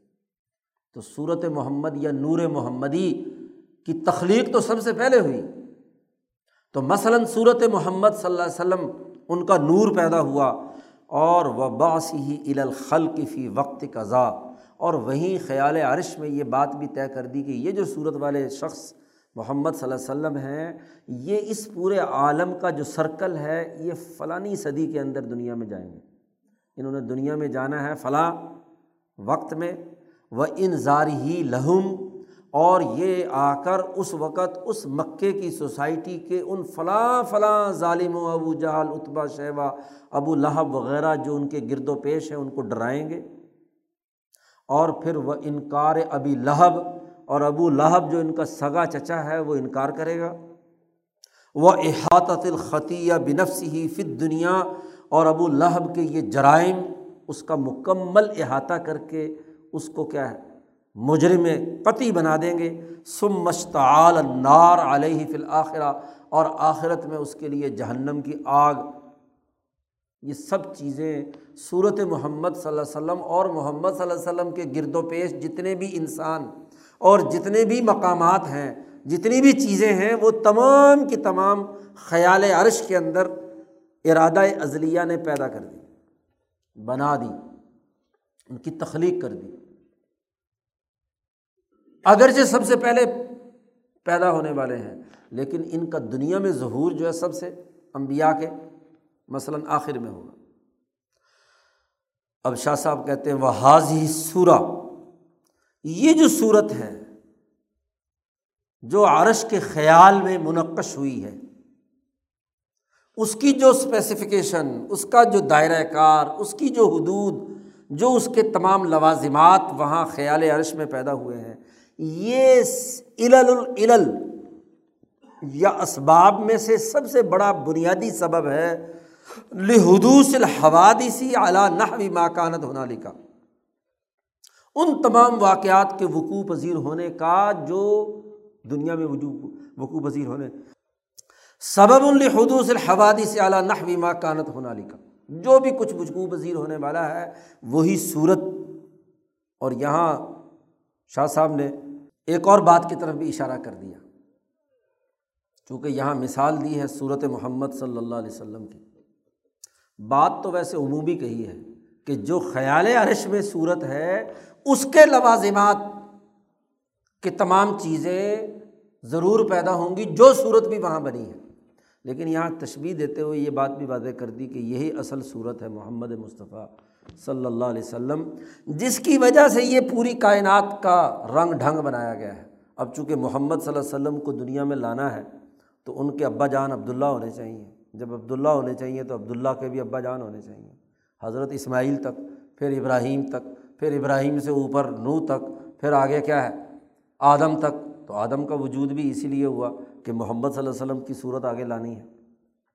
تو تمام واقعات کی ترتیب اور پھر محمد صلی اللہ علیہ وسلم کی نبوت اور ان کا وجود جو دنیا سے جانے کے بعد بھی اپنے روضہ مبارک میں زندہ موجود ہیں، عالم مثال میں، تو ان کی زندگی کے آخر تک بھی اس پوری کائنات کے تمام مراحل۔ تو محمد صلی اللہ علیہ وسلم کے بعد کا دور تو محمد ہی کی صورت کی تمام چیزیں ہیں۔ تو محمد کے وجود میں آنے سے پہلے کا بھی سارا کا سارا جو ہے وہ بھی کس کی وجہ سے ہے؟ کہ محمد صلی اللہ علیہ وسلم کو وجود میں لانا ہے۔ شاہ صاحب نے سطعات کے اندر ایک بہت لاجواب ہاں جی تشبیح بیان کی ہے، ایک قصہ سنایا ہے اور وہ قصہ اسی نقطۂ حبیہ صورت محمد صلی اللہ علیہ وسلم پر فٹ کیا ہے۔ بہرحال یہ ایک الگ بحث ہے۔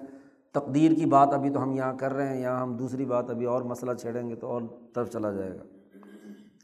تو یہ صورت سبب الحدوس الحوادث اعلیٰ نحوی ماں کانت ہونا لکھا یہ ایسے ہی ہے۔ کا تاثیر صورت المنتقشہ فی انفسنا ایک مثال، عام فہم مثال دی ہے۔ شاہ صاحب نے کہا، دیکھو، دنیا میں جتنے بھی واقعات وقوع پذیر ہوتے ہیں، وہ آپ کے دماغ کی وجہ سے ہوتے ہیں۔ آپ کے ذہن میں جو کچھ ہوتا ہے، ویسے ہی دنیا میں عمل میں آتا ہے۔ ایک مثال دی شاہ صاحب دیکھو، ایک شتیر ہے، زمین پہ پڑا ہوا ہے۔ کتنے انچ کا ہوتا ہے؟ چھ انچ کا چوڑا ہوتا ہے۔ آپ اس کے اوپر قدم بقدم رکھتے ہوئے چلے جاتے ہیں کہ نہیں آرام سے، کیونکہ زمین پہ پڑا ہے۔ لیکن اگر یہی شتیر کسی بلڈنگ کی دس فٹ اونچی دو دیواروں کے اوپر رکھا ہوا ہو، اور آپ سے کہا جائے کہ جناب اس شتیر پر جو چھ انچ کا ہے، اس پر پاؤں رکھ کر گزریں، تو کیا ہوتا ہے؟ ذہن کہتا ہے کہ نہ ادھر کچھ ہے، نہ ادھر کچھ ہے۔ ہاں جی تو میں ضرور گر جاؤں گا۔ جس کے ذہن میں یہ ڈر یا خوف ہوتا ہے تو پاؤں پھسلتا ہے اور دھڑام سے بھی اب کس چیز نے گرایا؟ اگر تو شتیر نے گرایا ہوتا تو یہ شتیر زمین میں پڑا ہوا تھا تو وہاں تو گرا نہیں۔ اور یہاں کیوں گرا؟ اس لیے کہ اس کے دماغ میں یہ بات ہے کہ یہاں اگر میں چلا، بھائی پاؤں نے تو اتنی چار انچ کی جگہ لینی ہے نا شتیر تو پھر بھی چھ انچ کا ہے۔ چار انچ کی جگہ لینی اور چار انچ کی جگہ پر آدمی شتیر پر گزر جاتا ہے۔ اس سے زیادہ تو اسپیس نہیں چاہیے آپ کو، لیکن دماغ کا خوف اس انسان کو کیا ہے؟ گرا دیتا ہے۔ اور زمین پر پڑے ہوئے میں دماغ کا خوف نہیں ہے، دماغ مطمئن ہے کہ اگر بالفرض گرا بھی تو زمین پہ گروں گا، اس لیے گرتا ہی نہیں ہے۔ تو اس کا مطلب یہ ہے کہ وجود ذہنی، وجود عملی کے واقعات کو پیدا کرنے کا سبب ہوتا ہے۔ شاہ صاحب نے یہ مثال دی کا تاثیری صورت المنتقشہ فی انفسینہ وہ صورت جو ہمارے دماغ کے اندر محفوظ ہوتی ہے، مثلاً فی ضلق الرجل الجز الموضوع فوق الجدران، کہ آدمی کا پاؤں پھسل جاتا ہے اس شہتیر پر سے جو دیواروں کے اوپر رکھا ہوا ہے۔ ولم تکن لتزلق لو کانت العرض یہی اگر زمین پر رکھا ہوا ہو تو پاؤں نہیں پھسلتا۔ تو اس کا مطلب یہ کہ اس وجود ذہنی کے خوف نے انسان کو کیا گرا دیا؟ تو جو بھی کچھ خیال عرش میں جی اللہ نے پیدا کیا یعنی لوہے محفوظ میں وہ ارادہ ازلیہ منتقل ہوا، تو بے آئینی ہی اس کے مطابق ہوا ہے جو اللہ کے ذہن میں اور اللہ کے ارادے میں تھا۔ اس سے ہٹ کر نہیں، دو مرحلے ہو گئے۔ اس کے مطابق ساری کائنات پیدا کی گئی، معدنیات، نباتات ہاں جی حیوانات وغیرہ وغیرہ۔ تیسرا مرلہ اہم ترین اس عالم کے پروجیکٹ کا تھا انسان، حضرت انسان، جسے احسن تقویم کہا جاتا ہے۔ تو شاہ صاحب کہتے ہیں وسال سہا اس پروجیکٹ کا تیسرا مرحلہ یہ ہے کہ جب اللہ نے آدم علیہ السلام کو پیدا کیا لمہ خلق آدم علیہ السلام، اس لیے پیدا کیا کہ لیکون ابن للبشر۔ یہ پوری انسانیت کا باپ ہوگا۔ جب باپ ہے تو آدم کے وجود میں کائنات کے آخر تک پیدا ہونے والے تمام انسانوں کی صورت اور ان کے وجود کا جو بنیادی ہاں جی میٹیریل ہے، وہ اس آدم کے وجود کے اندر رکھا گیا۔ تو تقدیر وہاں داخل ہو گئی نا، موروثی چیزیں ہیں۔ اب تو آپ نے کیا ہے، وہ جو ڈی این اے تلاش کر لیا۔ ساری چیزیں جو ہے، موروثی نسل در نسل آدم سے جو چلی آ رہی ہیں، وہ ساری کی ساری اس ڈی این اے میں محفوظ ہے تو ابل بشر بنایا گیا۔ لیبدا امن نوع انسان اور آدم وہ مرحلہ ہے جب نوع انسانیت کا آغاز کی ابتدا یہ ہوگی تو پھر کیا کیا اللہ پاک نے؟ عہدہ صفی عالم المثالی سور بنی ہی جب پوری کائنات، آسمان، زمین، معدنیات، نباتات، حیوانات، تمام چیزیں، سورج، چاند، پورا زمانہ، دن، رات، پورا کا پورا مکمل ہو گیا پروجیکٹ کا، اب اس عالم میں بسنے کے لیے ایک مخلوق چاہیے ہے۔ اس مخلوق کا آغاز آدم سے ہوگا، تو وہ بھی کسی سسٹم کے تحت ہوگا نا۔ ایسے تو نہیں کہ روز ایک نیا آدم نیچے اتارا جاتا رہے، نہیں، ایک آدم بنایا جس سے سب کچھ ہونا ہے۔ تو احدثفی عالم المثال سورہ بنی ہی جیسے ہی آدم کو بنایا تو اس کی تمام اولاد جو قیامت تک پیدا ہونے والی تھی، تمام کی شکل و صورتیں بھی متعین ہو گئیں۔ اس شکل کا ہوگا، اس صورت کا ہوگا، اس قد کا ہوگا، یہ زبان بولے گا، یہ ہوگا، وہ ہوگا، ساری چیزیں جو ہیں وہیں پر سارے کے سارے پشت پر ہاتھ پھیرا حدیث میں آتا ہے آدم کی اور وہ سب اربوں کھربوں انسان سب کے سب باہر آ گئے۔ اسٹیج لگ گیا۔ آدم علیہ السلام سے کہا گیا، لو اپنے بیٹوں کو دیکھ لو، اپنی اولاد کو دیکھ لو۔ جی۔ اب پوری اولاد پر نظر ڈالی تو وہ مسالہ سعادت ہوں و شقابت ہوں بن نوری و ظلم وہاں بتلایا گیا عالمی مثال میں کہ دو دائرے ہیں، ایک نور کا ہے اور ایک ظلمت کا ہے۔ جس جس نے جس جس مرحلے میں ظلمت کے مرحلے سے گزرنا تھا، وہ وہاں اندھیرے کی صورت میں نظر آئے آدم کو۔ اور جو نور کی شکل میں ہے، وہ نور۔ حدیث میں آتا ہے کہ آدم نے جب سب لوگوں کو دیکھا تو اس میں سے کچھ لوگوں کا نور مختلف رنگوں کا اور مختلف کلر کا چمک رہا ہے، خوش منظر۔ تو آدم نے پوچھا، یہ چمکتے ہوئے نور کون کون سے ہیں؟ انہوں نے کہا، یہ سارے انبیاء ہیں تمہاری اولاد میں۔ اور ایک منفرد بچہ داود دیکھا تو اس کی لہن داودی کی وجہ سے اس کا کلر اسکیم اس کی اور ہی عجیب و غریب تھی، خوش رنگ تھی، خوش لہانی کی وجہ سے۔ تو داود پر پیار آیا اور اپنی چالیس سال کی عمر ان کو پہلے بھی بتایا تھا، ان کو دے دی۔ بہرحال، وہ سب کے سب عالم مثال میں ہر انسان کی صورت، شکل، تمام چیزیں متعین ہو گئیں عالم مثال میں، جیسے ہی آدم اور آدم کی پوری ضروریت ظاہر کی گئی۔ وجہ عالم بحیث یوکلفون اور وہیں عالم مثال میں ہی ان کو مکلف بنایا گیا۔ سب سے پوچھا گیا کہ ہاں بھائی، اپنی آزاد مرضی سے ایک ایگریمنٹ کرو میرے ساتھ۔ السط بے ربی کو میں تمہارا رب نہیں ہوں۔ تو انہوں نے میساک الست کیا۔ جمہوری نظام ہے نا، بغیر میساک اور معاہدے کے، بغیر کسی عمرانی معاہدے کے کوئی حکمرانی ہوتی ہے۔ اللہ میاں نے اپنی حکمرانی کا سب سے پہلے حلف لیا۔ ہاں میں تمہارا رب ہوں۔ تو وجود ہی اس لیے ہوا تھا کہ بھائی اللہ میاں نے وہیں پر مکلب بنا کر پوچھا کہ میری حکمرانی مانتے ہو؟ میں نے تمہیں پیدا کیا ہے۔ میں تمہارا رب ہوں۔ قالو بلا۔ سب نے کہا کہ ہاں اور اگلا جملہ ہے قرآن پاک میں شہیدنا۔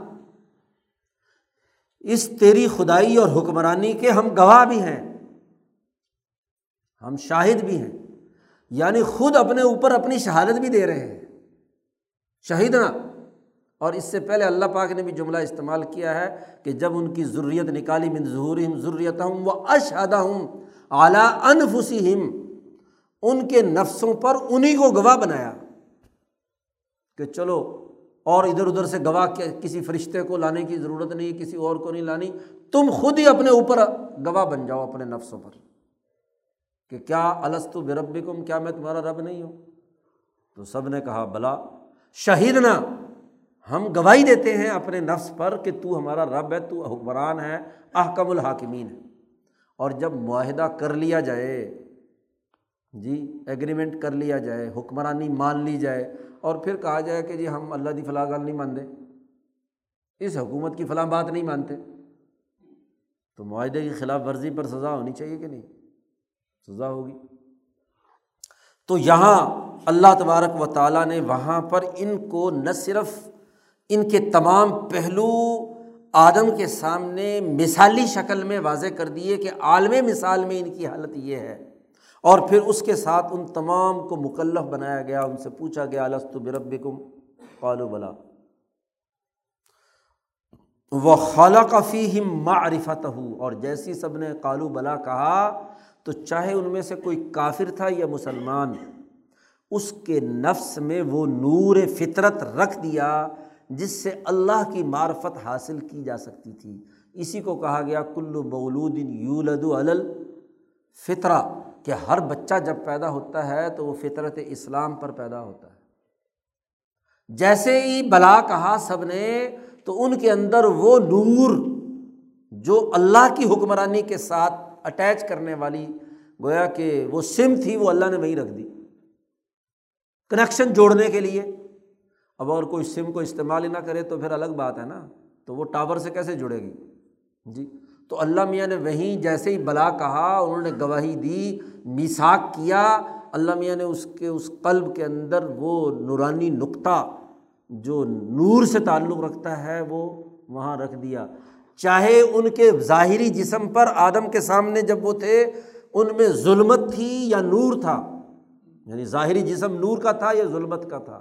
لیکن جیسے ہی بلا سب نے کہا تو اس کے اندر وہ نور فطرت جو ہے وہ رکھ دیا۔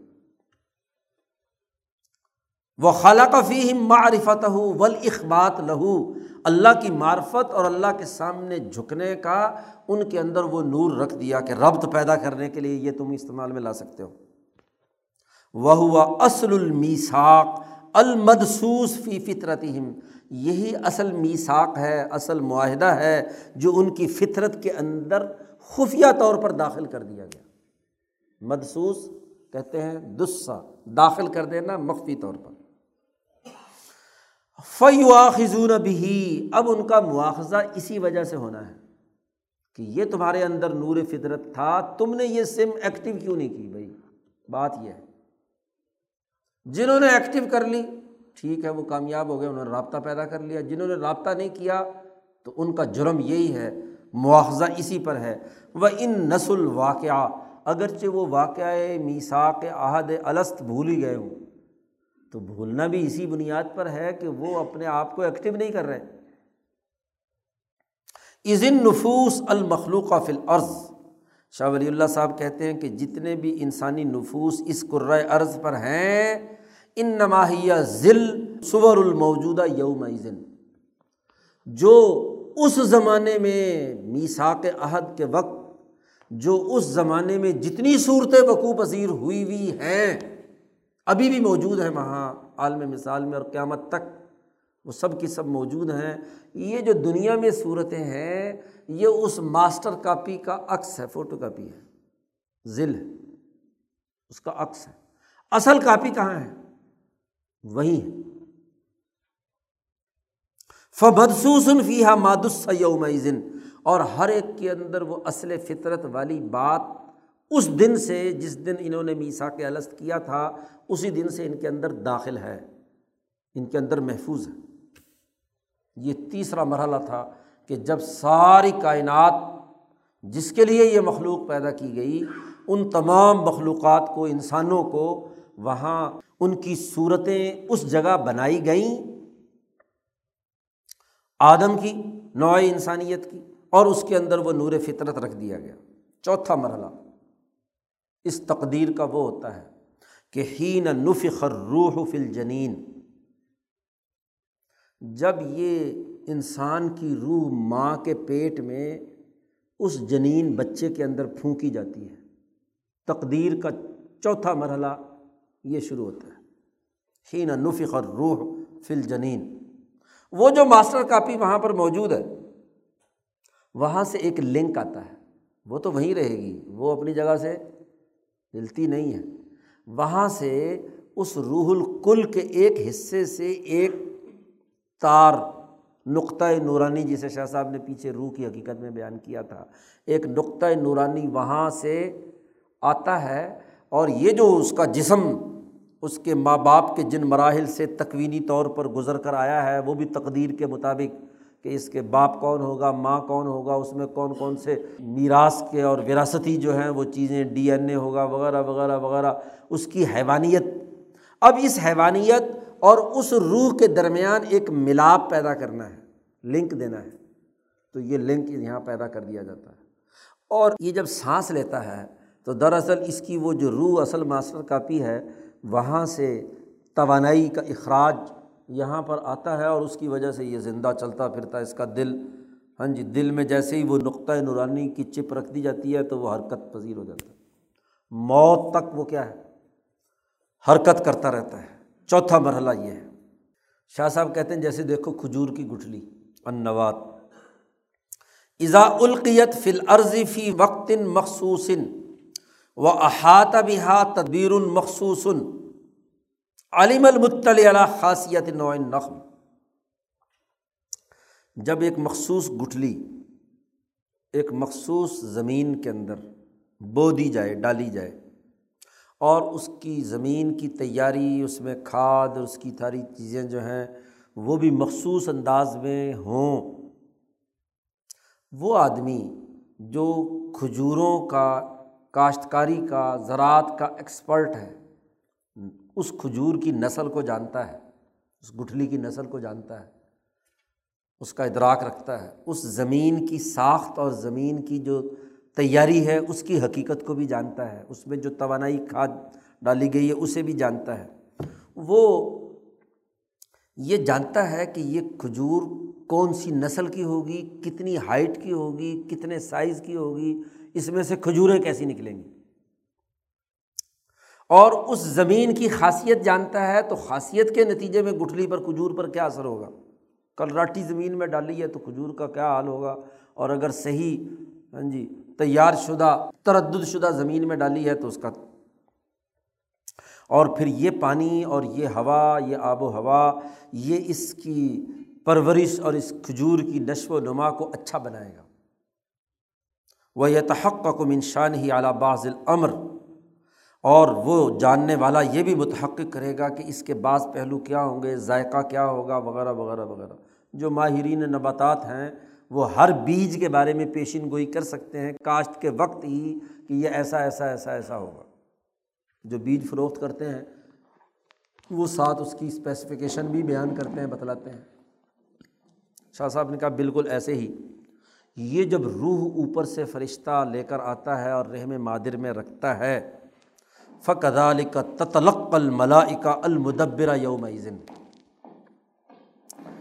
بالکل اسی طریقے سے وہ فرشتے، فرشتوں کی وہ ٹیم جو اس پروجیکٹ پر ہے کہ وہ اس روح کو لا کر اس انسان کے ماں کے پیٹ کے اندر رکھے گا، یہ جو اس تکوینی نظام کے فرشتے ہیں ان کو یہ چارٹ دیا جاتا ہے۔ جیسے وہ جو کاشت کرنے والا ہے، اس کے سامنے کھجور کا پورا چارٹ ہے نا۔ کہ یہ کھجور کھجور بنے گی، اس کا ہائٹ کتنی ہوگی، ذائقہ کتنا ہوگا، بلکہ اب تو یہ بھی ہو گیا کہ اس کی عمر کتنی ہوگی، کتنے دنوں میں یہ کیا ہے، ختم ہو جائے گا، وغیرہ وغیرہ۔ ین کشف علیہم العمر تو ان فرشتوں پر بھی یہ معاملہ چار باتیں کھل کر سامنے آ جاتی ہیں۔ جی کیا کہ اس کی عمر کتنی ہوگی؟ یہ جس درجے کی روح اوپر سے آئی ہے اور یہ جس درجے کی اس کی جسمانی ساخت ہے، یہ روح جو اس جسم کے ساتھ اٹیچ ہو رہی ہے، اس کی عمر مجموعہ ہے اس انسان کی عمر کتنی ہوگی؟ اسی کو کہا گیا حدیث میں، پاک میں، کہ جب روح آتی ہے تو فرشتہ اللہ میاں سے پوچھتا ہے، اسی تقدیر کے نظام کے تحت ہی پوچھتا ہے نا، اس کے علم پر یہ منکشف ہوتا ہے کہ اس کی عمر کتنی ہوگی؟ اگر آج آپ ڈی این اے ٹیسٹ سے یہ ساری باتیں بتلا سکتے ہیں تو اللہ میاں کا فرشتہ اس وقت نہیں بتلا سکتا جب ماں کے پیٹ میں اس نے یہ چیز ڈالی ہے۔ عمر کتنی ہوگی؟ اور اس کی جو جسم کی ساخت ہے، حیوانیت کی، تو اس کا رزق کیا کیا چیزیں ہوں گی؟ اس کو پسندیدہ طور پر کیا فروٹ ہوگا، گندم ہوگا، چاول مچھلی کھائے گا، کیا کھائے گا؟ ہاں جی دوسرا ہے تو ضرور روٹیاں ہی روٹیاں کھائے گا، بس گندم۔ یہ پیاز زیادہ کھائے گا، دالیں زیادہ کھائے گا، گوشت کھائے گا، وغیرہ وغیرہ۔ اس کی جسمانی ساخت اور اس کی اس نوعیت کی بنیاد پر رزق کا فیصلہ کریں گے۔ فیصلہ نہیں، بلکہ اسی تقدیر کے تحت وہ بتلائیں گے کہ اس کی جو ساخت ہے، اس کی جو نیچر ہے، اس کے مطابق اس کا یہ یہ رزق ہوگا۔ اور وہ حل یا ملو ان فرشتوں کو یہ بھی پتہ چلے گا کہ اس کی ملکیت، بہیمیت پر غالب رہے گی، کیونکہ ساخت معلوم ہے۔ جی؟ اس پروجیکٹ کے تحت کہ یہ ملکیت بہیمیت کے ساتھ اٹیچ ہو رہی ہے۔ تو اس اس کی ملکیت طاقتور ہے اور بہیمیت کمزور ہے، ملکیت اس پر غالب آئے گی یا اس کی بہیمیت مضبوط ہے اور ملکیت تابع رہے گی۔ تو اسی کی بنیاد پر وہ شقاوت اور سعادت کا فیصلہ یا اعلان کر دیتا ہے کہ بھائی یہ شقی ہوگا یا سعید ہوگا۔ تقدیر کے دائرے کے اندر۔ جی یہ تقدیر کا مرحلہ ہے۔ اس کا اللہ کے علم سے تعلق یہ تقدیر کا چوتھا مرحلہ ہے کہ وہ فرشتے جو یہ کام کر رہے ہیں، ان کو پتہ چل گیا کہ یہ جو عمل کرے گا، ملکیت کے تحت زیادہ کرے گا یا بہیمیت کے تحت؟ او بلاکس یا الٹا، و ائی نحوین تکون سعالت ہو و شقاوت ہو اور اس کی نیک بختی یا بد بختی کس درجے کی ہوگی؟ کس نوعیت کی ہوگی؟ یہ نیک ہوگا، سعید ہوگا تو کس درجے کا ہوگا؟ اس کی جسمانی ساخت، اس کی روحانی ساخت، اس کی ملکیت اور اس کی بہیمیت اور اس کے باہمی ملنے، پچھلی ساری بحث یاد رکھو کہ جس میں جبلت پر بحث کی ہے، آٹھ بنیادی اقسام شاہ صاحب نے بیان کی ہیں، ملکیت عالیہ، ملکیت صافلہ اور بہیمیت شدیدہ، صفیقہ، بہیمیت ضعیفہ، اس کے ملنے سے جو آٹھ قسمیں۔ تو اس کی ثقافت اور سعادت کی نوعیت یا درجہ بندی کیا ہوگی؟ تو یہ بھی تقدیر کے دائرے سے انہیں معلوم ہوگا۔ چار مرحلے ہو گئے۔ اب یہ انسان پیدا ہو کر باہر آ گیا۔ اب اس کی پوری زندگی میں حوادثات اور واقعات وقوع پذیر ہوتے ہیں پیدائش سے لے کر زندہ ہونے سے لے کر موت تک۔ یہ اس کا پانچواں مرحلہ ہے اس کائنات اور عالم کا۔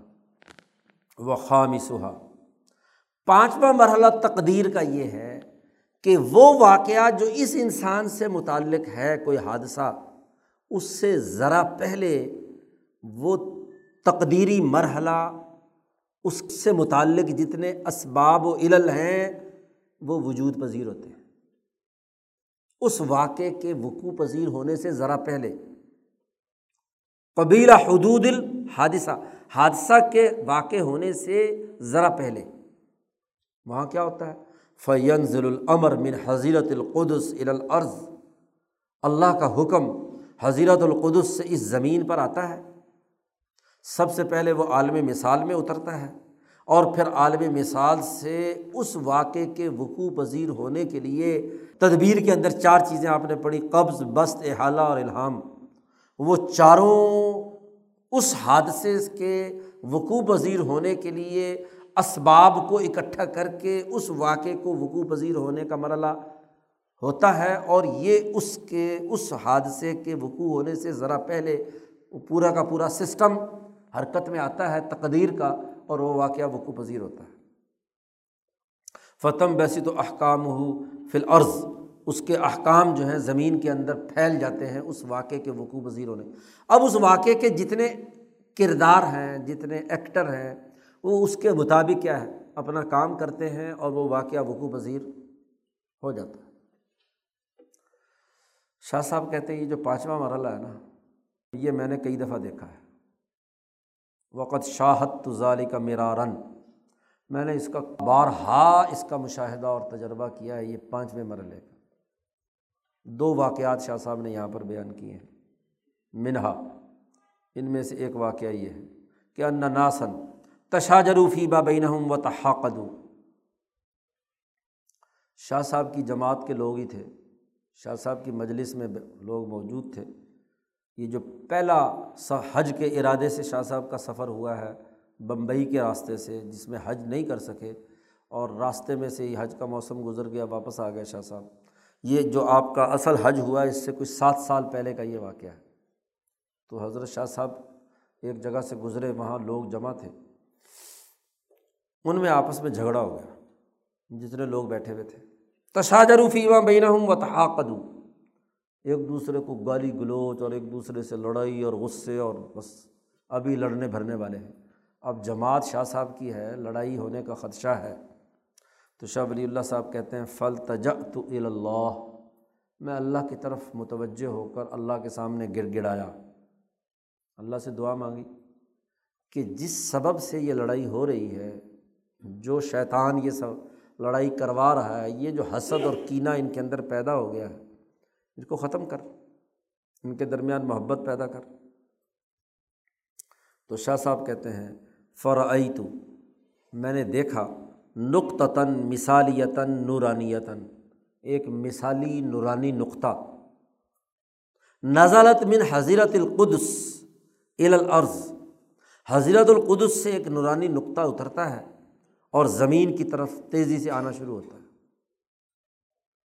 فجعلت، شاہ صاحب کہتے ہیں، جیسے جیسے وہ نیچے آ رہا ہے، ویسے ویسے اس کا حجم بڑھتا جا رہا ہے۔ تم بسط شعین فشین و کلّما ام بسط ضال الحق عنہم۔ میں دیکھ رہا ہوں کہ میرے جو تمام لوگ بیٹھے ہوئے ہیں، جن کے درمیان بڑا حسد، غصہ، نفرت، لڑائی تھی، جیسے جیسے وہ نیچے آ رہا ہے اور وہ نورانی نقطہ پھیلتا جا رہا ہے، ویسے ویسے ان کے اندر سے جو غصے اور تناؤ کی کیفیت ہے، آپس میں حسد اور کینے کی کیفیت ہے، وہ دور ہو رہی ہے۔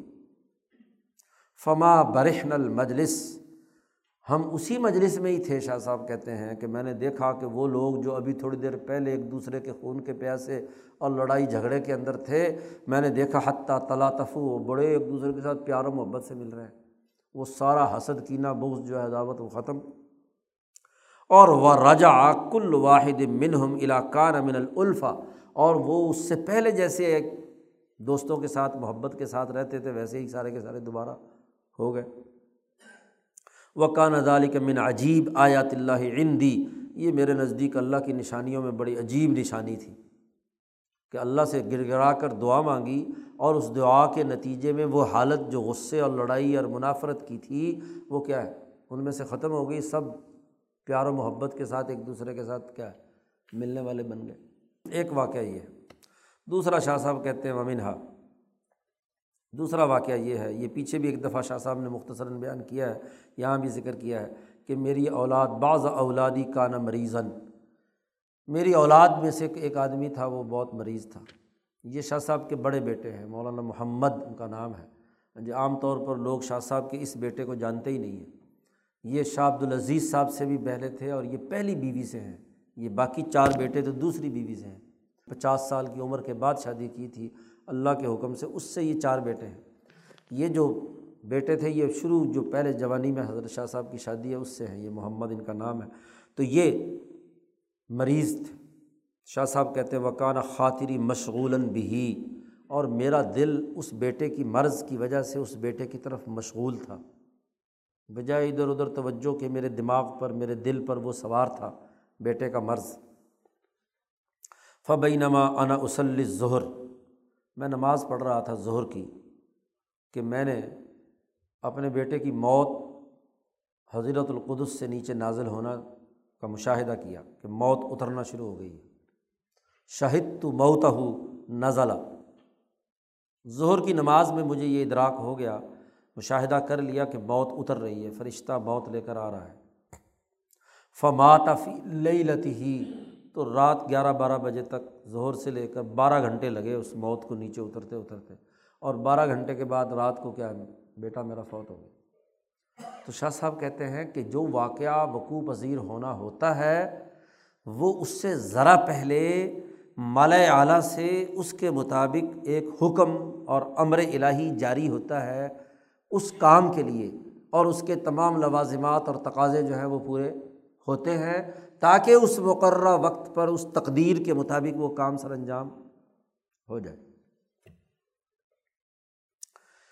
شاہ صاحب نے یہ پانچ مراحل بیان کر کے ایک بڑی اہم ترین بات بیان کی ہے، جو آپ کے دماغ میں اس وقت تک کل بلانے والے تمام سوالات کا جواب ہے۔ شاہ صاحب کہتے ہیں وقت بینت سنت و بیان واضح ان الحوادث یخلق اللہ تعالیٰ قبل انتحدفل عرض خلقم ما سم ینزل فی حاضل عالم احادیث سے یہ بات، سنت سے یہ بات ثابت شدہ ہے۔ جی یہ بات ثابت شدہ ہے بڑے واضح بیان کے ساتھ کہ جتنے واقعات دنیا میں وقوع پذیر ہوتے ہیں، اپنے دنیا میں وقوع پذیر ہونے سے پہلے اللہ پاک ان واقعات کو کسی نہ کسی درجے میں سب سے پہلے وہاں تخلیق کرتا ہے، عالم مثال میں اور حضرت القدس میں۔ ان کو وجود میں لاتا ہے۔ پھر وہ واقعہ وہاں سے نیچے اترتا ہے۔ سما ینزل فی حاضل عالم فیض حروفی ہی کما خلق ابل امرتن سنتم اللہ تعالی پھر وہاں سے وہ اسی طرح ظاہر ہوتا ہے جیسے سب سے پہلے اللہ پاک نے اس کو وہاں پیدا کیا۔ یہ اللہ تعالیٰ کی ایسی سنت ہے جو جاری ہے۔ پھر کیا ہوتا ہے؟ وہاں اللہ پاک نے وہ واقعہ پیدا کیا۔ اس کے مطابق ہوتا ہے۔ اور وہیں پر ہی اللہ تعالیٰ ایک اختیار استعمال کرتے ہیں، جس کو قرآن نے بھی کہا ہے۔ سم مقد یم حسابت و یوسبت المعدوم بحسب حاضل وجود اس وجود کے مطابق۔ وہاں اگر کوئی چیز لکھی گئی تھی، ثابت تھی، اسے مٹا بھی سکتا ہے۔ اور جو وہاں نہیں تھی، اس کو دوبارہ پیدا بھی کر سکتا ہے۔ قال اللہ تعالیٰ، اللہ پاک نے فرمایا ہے یم اللہ ما یشاؤ و یوسبت جس کو چاہے، اللہ تعالیٰ مٹا دیتا ہے، جس کو چاہے، ثابت رکھتا ہے۔ اور وعندہ ام الکتاب اللہ کے پاس بنیادی کتاب ہے، لوہے محفوظ ہے، کتابوں کی ماں ہے، جس میں تمام واقعات جو ہے ترتیب کے ساتھ ہیں۔ کہنے کا مقصد یہ ہے کہ یہ جو تدبیر وحدانی یا کائنات کا نظام ہے، پانچوں مرحلوں میں، یہ جو پانچوں مرحلے ہیں، پانچوں مرحلوں میں محو اس بات جاری رہتا ہے کس کی طرف سے؟ ذات باری تعالیٰ دیکھو، پروجیکٹ پر جو لوگ کام کر رہے ہیں، ان کے کسی بھی مرحلے میں، کسی بھی وقت، اس پروجیکٹ کے مجموعی سرکل کے اندر رہتے ہوئے جو پہلا انجینئر ہے نا، جس کے ذہن میں خاکہ تھا، جس نے کاغذ پر اتارا ہے، وہ نقشے بدلتا رہتا ہے کہ نہیں؟ ماہ وہ اس بات، لیکن اسی پروجیکٹ کے دائرے کے اندر ہوتا ہے۔ بنیادی چیزیں تو وہ بدل نہیں سکتا۔ لیکن تھوڑی بہت ہی ونڈو ادھر کر دی، ادھر کر دی، ادھر کر دی، ادھر کر دی، کوئی ضرورت ادھر سامنے آئی تو اس میں تغیر و تبدل ہوتا رہتا ہے۔ یم اللہ ما یشاؤ و یوسبت وعندہ ام الکتاب اس کے پاس بنیادی کتاب اسی کے پاس ہے۔ وحدانی نظام کا مطلب یہ ہے کہ اس تدبیر، تقدیر کے اندر جو بھی کچھ تغیر و تبدل ہوگا وہ بھی کہاں ہوگا؟ اللہ کی تپاس سے ہی ہونا۔ اور اسی پروسیجر کے تحت ہوگا۔ درمیان میں کوئی اور مخلوق، کوئی ایک انسان، کوئی اور فرد اس کے اندر دخل اندازی کر کے اپنی طرف سے کوئی نئی چیز داخل نہیں کر سکتا۔ ہے نا؟ سپروائزر اپنی طرف سے کر دیتا ہے۔ جو وہاں پر کیا ہے، موقع پہ انجینئر ہوتا ہے، وہ اپنا دھکا شاہی چلا دیتا ہے۔ لیکن وہاں جو ہوگا، وہ پہلے وہاں ہوگا۔ تبدیلی وہاں ہوگی۔ ڈاکومنٹ وہاں سے جاری ہونا۔ وہاں سے سائن ہوں گے تو پھر جتنے بھی اسٹیپس ہیں ان تمام کے اندر وہ تغیر و تبدل ہو سکتا ہے، ہوتا رہتا ہے۔ اسی کو اللہ پاک نے کہا یم اللہ یشا و یوسبت پروجیکٹ کا تقاضا ہے۔ مثلا یخلق اللہ تعالیٰ البلا خلقن مثلاً اللہ پاک نے کوئی مصیبت کا فیصلہ کیا۔ لوہ محفوظ میں لکھا ہوا تھا کہ اس بندے پر یہ مصیبت آنی ہے مثلاً۔ فیون ضلع المبتلا اس مبتلا پر وہ مصیبت آئی۔ اب اس مبتلا نے اللہ سے دعا مانگی۔ یا یہ کہا جاتا ہے کہ صدقہ تو تدف البلا صدقہ جو ہے بلا کو دور کر دیتا ہے، اس نے صدقہ ادا کیا۔ اللہ سے گر گڑا کر دعا مانگی۔ اللہ میاں نے کہا کہ چلو جی ٹھیک ہے۔ فیر الدو اس کو لوٹا لو، واپس کر دو۔ تو یہ تبدیلی تو آتی ہے۔ یہ واقعے کے اندر تغیر و تبدل تو آتا ہے۔ یا مثلاً اللہ پاک نے وہاں کوئی موت کا فیصلہ کیا تھا کسی انسان کی، اور ادھر سے کوئی نیکی وہاں پہنچ گئی اس بندے کی، تو اللہ میاں نے کہا چلو اور دس سال دے دو اس کو۔ ہاں جی۔ وہ یرد اللہ تعالیٰ اس نیکی کے پہنچنے کے نتیجے میں کیا ہے اس کو؟ لیکن جو بھی کچھ تغیر و تبدل اس تقدیر میں ہونا ہے، وہ کہاں ہونا ہے؟ وہاں ہونا ہے۔ سسٹم کا تقاضا یہ ہے، ایک وحدانی نظام کا تقاضا یہ ہے کہ جو بھی تغیر و تبدل ہے، وہ وہیں اس سسٹم کے تھرو ہوگا۔ یہ ہے تقدیر۔ اس تقدیر پر بھلا کیا اعتراض ہو سکتا ہے؟ وقت دلت۔ اب چونکہ درمیان میں بحث عالمی مثال کی آ گئی کہ سب سے پہلے یہ چیزیں عالم مثال میں وجود پذیر ہوتی ہیں، پھر دنیا میں آتی ہیں۔ تو یہاں شاہ صاحب دوبارہ عالم مثال کے اس بات کے دلائل دے رہے ہیں۔ حالانکہ اس پر پیچھے ایک پورا باب آ چکا ہے۔ تو جن لوگوں نے باب و عالم المثال پڑھا ہوا ہے، ان کے لیے گویا کہ یہاں دہرا رہے ہیں دوبارہ۔ شاہ صاحب کہتے ہیں وقت دلت احادیث و کثیرہ بہت ساری احادیث دلالت کرتی ہیں ایک ایسے عالم کے ثبوت پر جس میں تمام اعراض جسمانی شکل اختیار کرتی ہیں۔ معانی وہاں منتقل ہوتے ہیں۔ دنیا میں ظاہر ہونے سے پہلے چیزیں پیدا ہوتی ہیں۔ مثلاً صلا رحمی رشتہ داری جو ہے، یہ عرش کا پلہ پکڑ کر وہاں اللہ سے اس نے مطالبہ کیا۔ تو اللہ نے اس کی دعا قبول کی، پیچھے آپ پڑھ چکے ہیں۔ ایسے ہی جو فتنے اتر رہے ہیں، حضور نے کہا کہ میں وہاں دیکھ رہا ہوں کہ یہ تم پر بارش کے قطرے گر رہے ہیں، ایسے فتنے گر رہے ہیں۔ حضور نے فرمایا کہ یہ نیل و فراد جو دو دو دیار ہیں، ان کی بنیاد وہ سدرت المنتہا میں اصل ہے، اسی کی وجہ سے دنیا میں جاری۔ پھر زمین پر اترے ہیں۔ ایسے لوہے کا اللہ پاک نے ذکر کیا وہ انضل الحدیدہ فی بسن شدید یہ لوہا ہم نے اوپر سے نیچے اتارا ہے۔ اسی طرح انعام کا ذکر آیا، جانوروں کا، کہ جانور بھی ہم نے اوپر سے نیچے اتارے ہیں، قرآن کی دوسری آیت میں۔ ایسے قرآن کو اتارنے کا ذکر کیا، آسمان دنیا میں اکٹھے۔ ایسے ہی جنت اور دوزخ حضور نماز کسوف پڑھا رہے ہیں۔ سورج گرہن ہوا ہوا ہے، دس بجے کا وقت ہے۔ حضور نماز مسجد نبی میں پڑھا رہے ہیں تو حضور کے سامنے جنت اور جہنم حاضر ہو گئی۔ مسجد کی دیوار اور حضور کے درمیان صرف چار فٹ کا فاصلہ ہے۔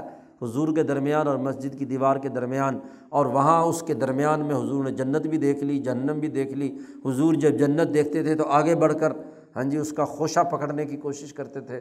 حضور جو ہے نا، کبھی پیچھے ہٹ رہے ہیں تو جہنم کی آگ کی لپٹیں آپ کو جھلساتی ہیں، تو آپ پیچھے ہٹتے ہیں اپنی سب سے۔ حدیث میں جیسے بخاری میں موجود ہے۔ اسی طریقے سے بحیث یم کن تناول العنقود، آپ پکڑ رہے ہیں جنت کے پھلوں کا اور جہنم کی آگ سے بچنے کے لیے پیچھے ہٹ رہے ہیں۔ یا جیسے حضور نے فرمایا کہ بلا کا علاج دعا ہے۔ یا جیسے آدم کی ضروریت کو پیدا کرنے والا واقعہ جو ابھی پیچھے گزرا ہے، یا جیسے عقل کو پیدا کیا اللہ پاک نے سب سے آخر میں اور اسے کہا سامنے آ تو سامنے آ گئی، اسے کہا پیچھے چلی جا، پیچھے چلی گئی، تو پھر کہا کہ تیری وجہ سے ہی میں تمام انسانوں کا فیصلہ کروں گا۔ ایسے ہی صورت بقر اور آل عمران جو ہیں، دو بادلوں کی شکل میں آئیں گی، یہ حدیث بھی پیچھے گزر چکی ہے۔ ایسے ہی اعمال کا وزن ہوگا ترازو میں، ایسے ہی جنت کو تمام مکارے سے گھیر دیا گیا۔ ہاں جی اور جہنم کو شہوات سے گھیر دیا گیا، وغیرہ وغیرہ۔ سینکڑوں مثالیں ہیں لایقفا علا من لہو ادنا معرفت بسنتی جس کو بھی حدیث سے معمولی سی مناسبت ہے، اس پر یہ بات مخفی نہیں ہے۔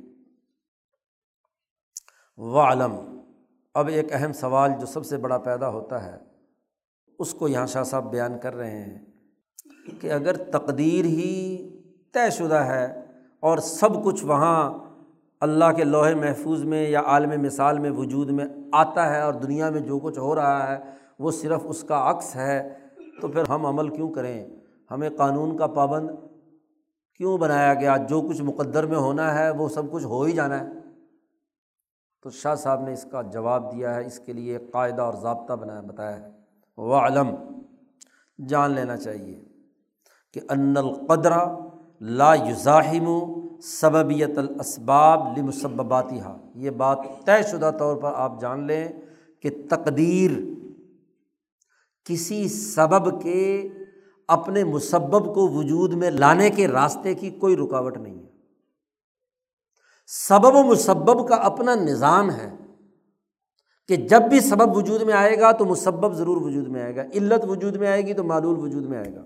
یہ جو تقدیر کے پانچ مراحل ہیں یہ اس کائنات کی تخلیق اور اس کائنات کے دائرے سے متعلق ہیں تقدیر مکمل ہو گئی، اس کے بعد یہ تقدیر جو ہے، یہ کسی سبب کے اپنے مسبب کو وجود میں لانے کے راستے کی رکاوٹ نہیں ہے۔ لا یوزاحم سببیت الاسباب المصبات یہاں۔ کیوں؟ لنّ انما تعلق بسلسلۃ المترتباتی جملتاً، مرتاً، واحدتاً۔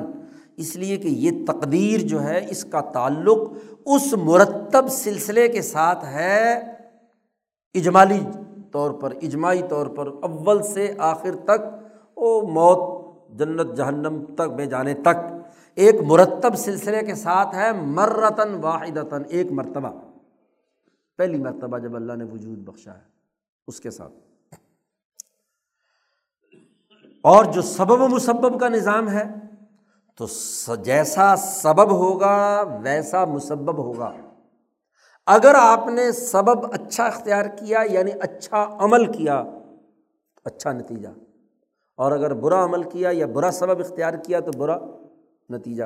بہو قول ہو تعلیٰ جیسا کہ حضور صلی اللہ علیہ وسلم نے فرمایا پھر رقا و دوا و تقا حل تردشیم من قدر اللہ؟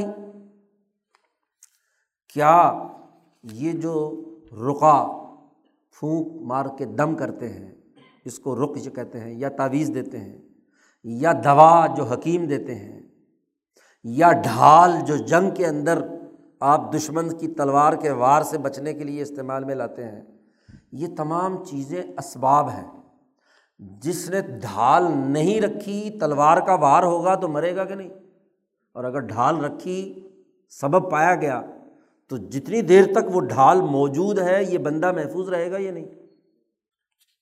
اسی طریقے سے دوا نہ کھائی تو جو چیز اس بیماری سے مرنے کی تھی وہ مرے گی۔ اور اگر دوا استعمال کی تو دوا کے نتیجے میں دوا کا سبب پایا گیا تو اتنی دیر تک یا اس سبب کے نتیجے میں وہ مسبب مریض کے بچنے کا چانس ہے، دوا استعمال کرنے کا حکم دیا گیا۔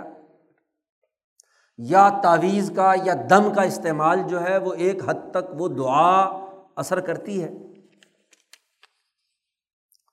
جب حضور سے یہ سوال کیا گیا کہ کیا اللہ کی تقدیر کو یہ دوا، یہ تعویذ اور یہ کیا نام ہے، ڈھال روک لے گی؟ حضور نے فرمایا کہ ہیا من قدر اللہ، یہ تعویذ بھی تو اللہ کی تقدیر ہے، یہ جو ڈھال ہے یہ بھی تو اللہ کی تقدیر ہے۔ یہ دوا بھی تو اللہ کی تقدیر ہے کہ اس سبب کو اختیار کرو گے تو یہ مسبب وجود میں آئے گا، تو یہ بھی تو تقدیر کا حصہ ہے۔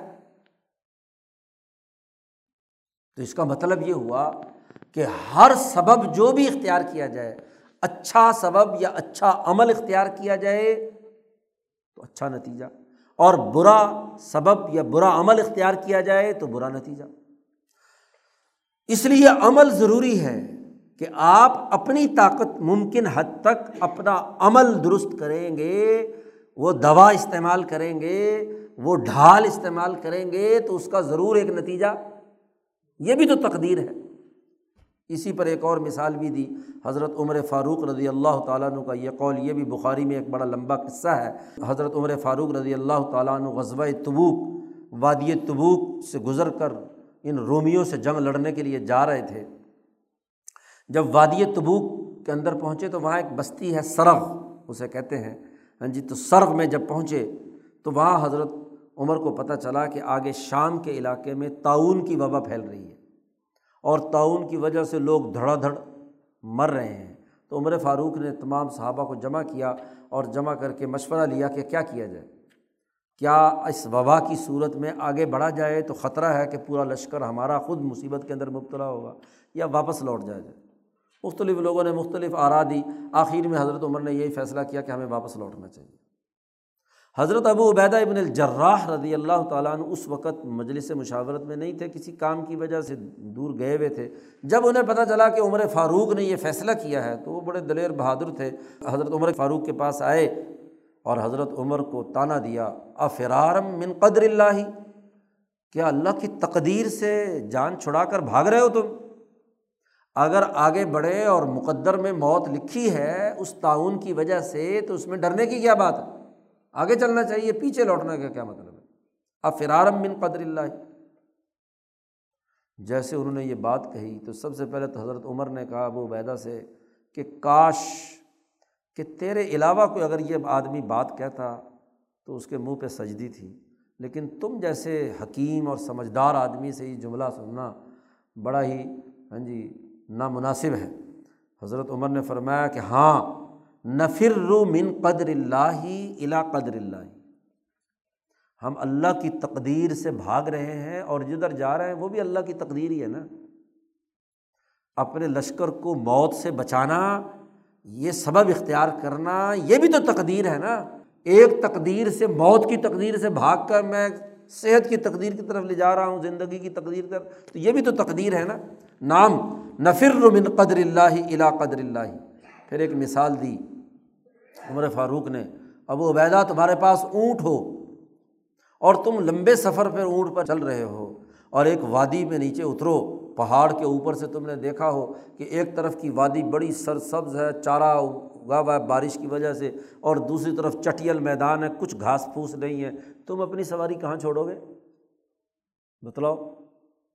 کیا جہاں کوئی گھاس گھوس نہیں ہے اپنی سواری کو وہاں دھکیلو گے یا وہاں جہاں گھاس ہے سر سبز و شاداب ہے تاکہ وہ گھاس چر لے۔ ظاہر ہے کہ جو سر سبز ہے وہاں بھیجوں گا۔ تو یہی بات ہے۔ ہمیں عقل دی ہے، ہم جو عقل سے اسباب و مسبات اختیار کرتے ہیں، یہ تو کیا ہے؟ یہ بھی تو تقدیر ہے، یہ تقدیر کے خلاف بات کیا ہے؟ تو بات یہ ہے کہ تقدیر کا کسی عمل یا کسی سبب کو اختیار کرنے سے کوئی ٹکراؤ نہیں ہے۔ اسباب و مسبات کے نظام کا نام ہی تو تقدیر ہے۔ ان کے درمیان کوئی جھگڑا نہیں۔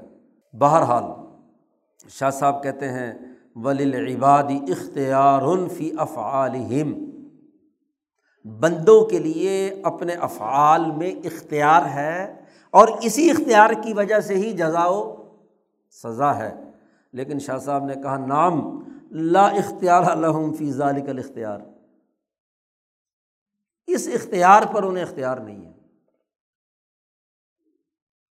اس اختیار پر انہیں اختیار نہیں ہے۔ کیوں؟ کہ یہ اختیار کا تعلق سبب و مسبب سے ہے نا۔ یہ سبب و مسبب کا سارا لنک تو جا کر پھر وہیں کہاں جڑتا ہے؟ اسی ذات کی طرف۔ آپ تو ممکن حد تک اپنے گرد و پیش میں موجود اسباب کو اختیار کرنے کا حکم دیا گیا ہے۔ لیکن یہ اسباب کا جو لنک ہے جا کر کس کے ساتھ جڑے گا؟ وہ اسی ام الکتاب کے ساتھ ہی، اسی تقدیر کے عالمگیر نظام کے ساتھ ہی جڑا ہوا ہے۔ اب الگ بات ہے کہ یہ اسباب ہیں، ایک نتیجہ پیدا کرتے ہیں، یہ اسباب ہیں، ایک نتیجہ پیدا کرتے ہیں۔ تو چاہے ادھر سے جڑو یا ادھر سے جڑو، یہ اوپر جا کر لنک ان کا کس کے ساتھ ہے؟ اسی تقدیر کے عالمگیر نظام کے ساتھ ہی ہے۔ لکھو نہیں معلولاً بے حضور صورت المطلوبی و نفع ہی اس لیے کہ وہ تمام چیزیں معلول ہیں اس صورت مطلوبہ اور اس کے نفع کے ساتھ۔ و نحوزی داعیت و عظم مما علیہ صلی علم بحا اور اس کا تعلق آپ کے دل میں اٹھنے والے دائیں اور عزم اور ارادے سے ہے۔ جس کا آپ کو پہلے سے کوئی علم نہیں ہے۔ اور پیسے پہلے سے جب علم نہیں ہے تو گرد و پیش کے ماحول سے ہی آپ ہاں جی چیزوں کو دیکھ کر ہی ایک رائے قائم کرتے ہیں نا اختیار کرنے کے لیے۔ تو فقی فل اختیار فیحہ اور اسی کا مطلب ہے اللہ تعالیٰ کے اس قول کا کہ اللہ پاک حضور نے فرمایا ان القلوب بین اسبعین من اصاب اللہ یقلبها کیف یشاء انسانوں کے دل اللہ کی دو انگلیوں کے ہاتھ میں ہے وہ جیسے چاہتا ہے ان کو تغیر و تبدل کرتا رہتا ہے۔ ہاں جی دو انگلیوں کے بیچ میں ہے۔ گویا کہ اوپر سے جو لنک جا کر اسی نظام وحدانی کے ساتھ ہے۔ کیونکہ جب آپ نے تمام اسباب و مسبات کا اور تمام علل و معلول کا آخری نقطہ ذات باری تعالیٰ کے اس وحدانی نظام کو مان لیا، تو پھر اسی ذات باری تعالیٰ ہی کے اختیار کا اصل اختیار ہے نا۔ جی۔ تو شاہ صاحب نے کہا کہ اصل چیز یہ وحدانی نظام ہے تقدیر کا۔ اس کے دائرے کے اندر رہتے ہوئے آپ جو اسباب بھی اختیار کریں، یہ اختیار آپ کا ہے اور اسی اختیار پر جزا و سزا کامل ہے۔ اسی اختیار پر اس کا تقدیر کے نظام سے کوئی ٹکراؤ نہیں ہے۔ تو تقدیر کے یہ پانچ اسٹیپ آج آپ اپنی پروجیکٹ کو مکمل کرنے کے لیے اپنے حکمرانی کے نظام میں ان تمام کو مانتے ہیں، تو ذات باری تعالیٰ جو کائنات پیدا کرنے والی ہے، جہاں کوئی غلطی کا امکان نہیں ہے، اس نے بھی تو ساری چیزیں ایک ترتیب اور نظام کے ساتھ بنائی ہیں۔ اس تقدیر کے اوپر، اس تدبیر وحدانی، اس القدر الملزم لازمی تقدیر کے اوپر ایمان لانا اور ان کے ان اسٹیپس اور مراحل کو ماننا، یہ ایمانیات یہ اللہ کی توحید کا لازمی نتیجہ جو آدمی اس کو نہیں مانتا، اس سسٹم کو نہیں مانتا، تو اس کا مطلب یہ ہے کہ اس کے اندر خلا ہے۔ کسی اور طاقت کو اس کے اندر مداخلت کرنے والا مانتا ہے۔ کسی اور نے آ کر اس کے اندر کوئی تبدیلی پیدا کر دی، اس پروجیکٹ کے اندر، تو پھر توحید تو نہ رہی، نہ صفات رہی۔ اسی لیے کہا گیا کہ جو تقدیر کو نہیں مانتا، وہ ایمان مومن ہی نہیں۔ کیونکہ اس نے گویا کہ اللہ کی حکمرانی کو چیلنج کر دیا، کوئی اور آدمی ہے جو اس پورے سسٹم کے اندر کیا ہے، مداخلت؟ کوئی اور طاقت مان رہے ہیں آپ جو اس کے اندر مداخلت؟ یہی تو شرک ہے، یہی تشویح ہے۔ تو توحید اور صفات کو ماننے کا لازمی نتیجہ کائنات کے عالمگیر وحدانی نظام کو ماننا ہے اور اسی کا نام تقدیر ہے۔ اس کا علم کے دائرے سے کوئی تعلق نہیں علم کا معاملہ الگ ہے۔ اللہ وسلم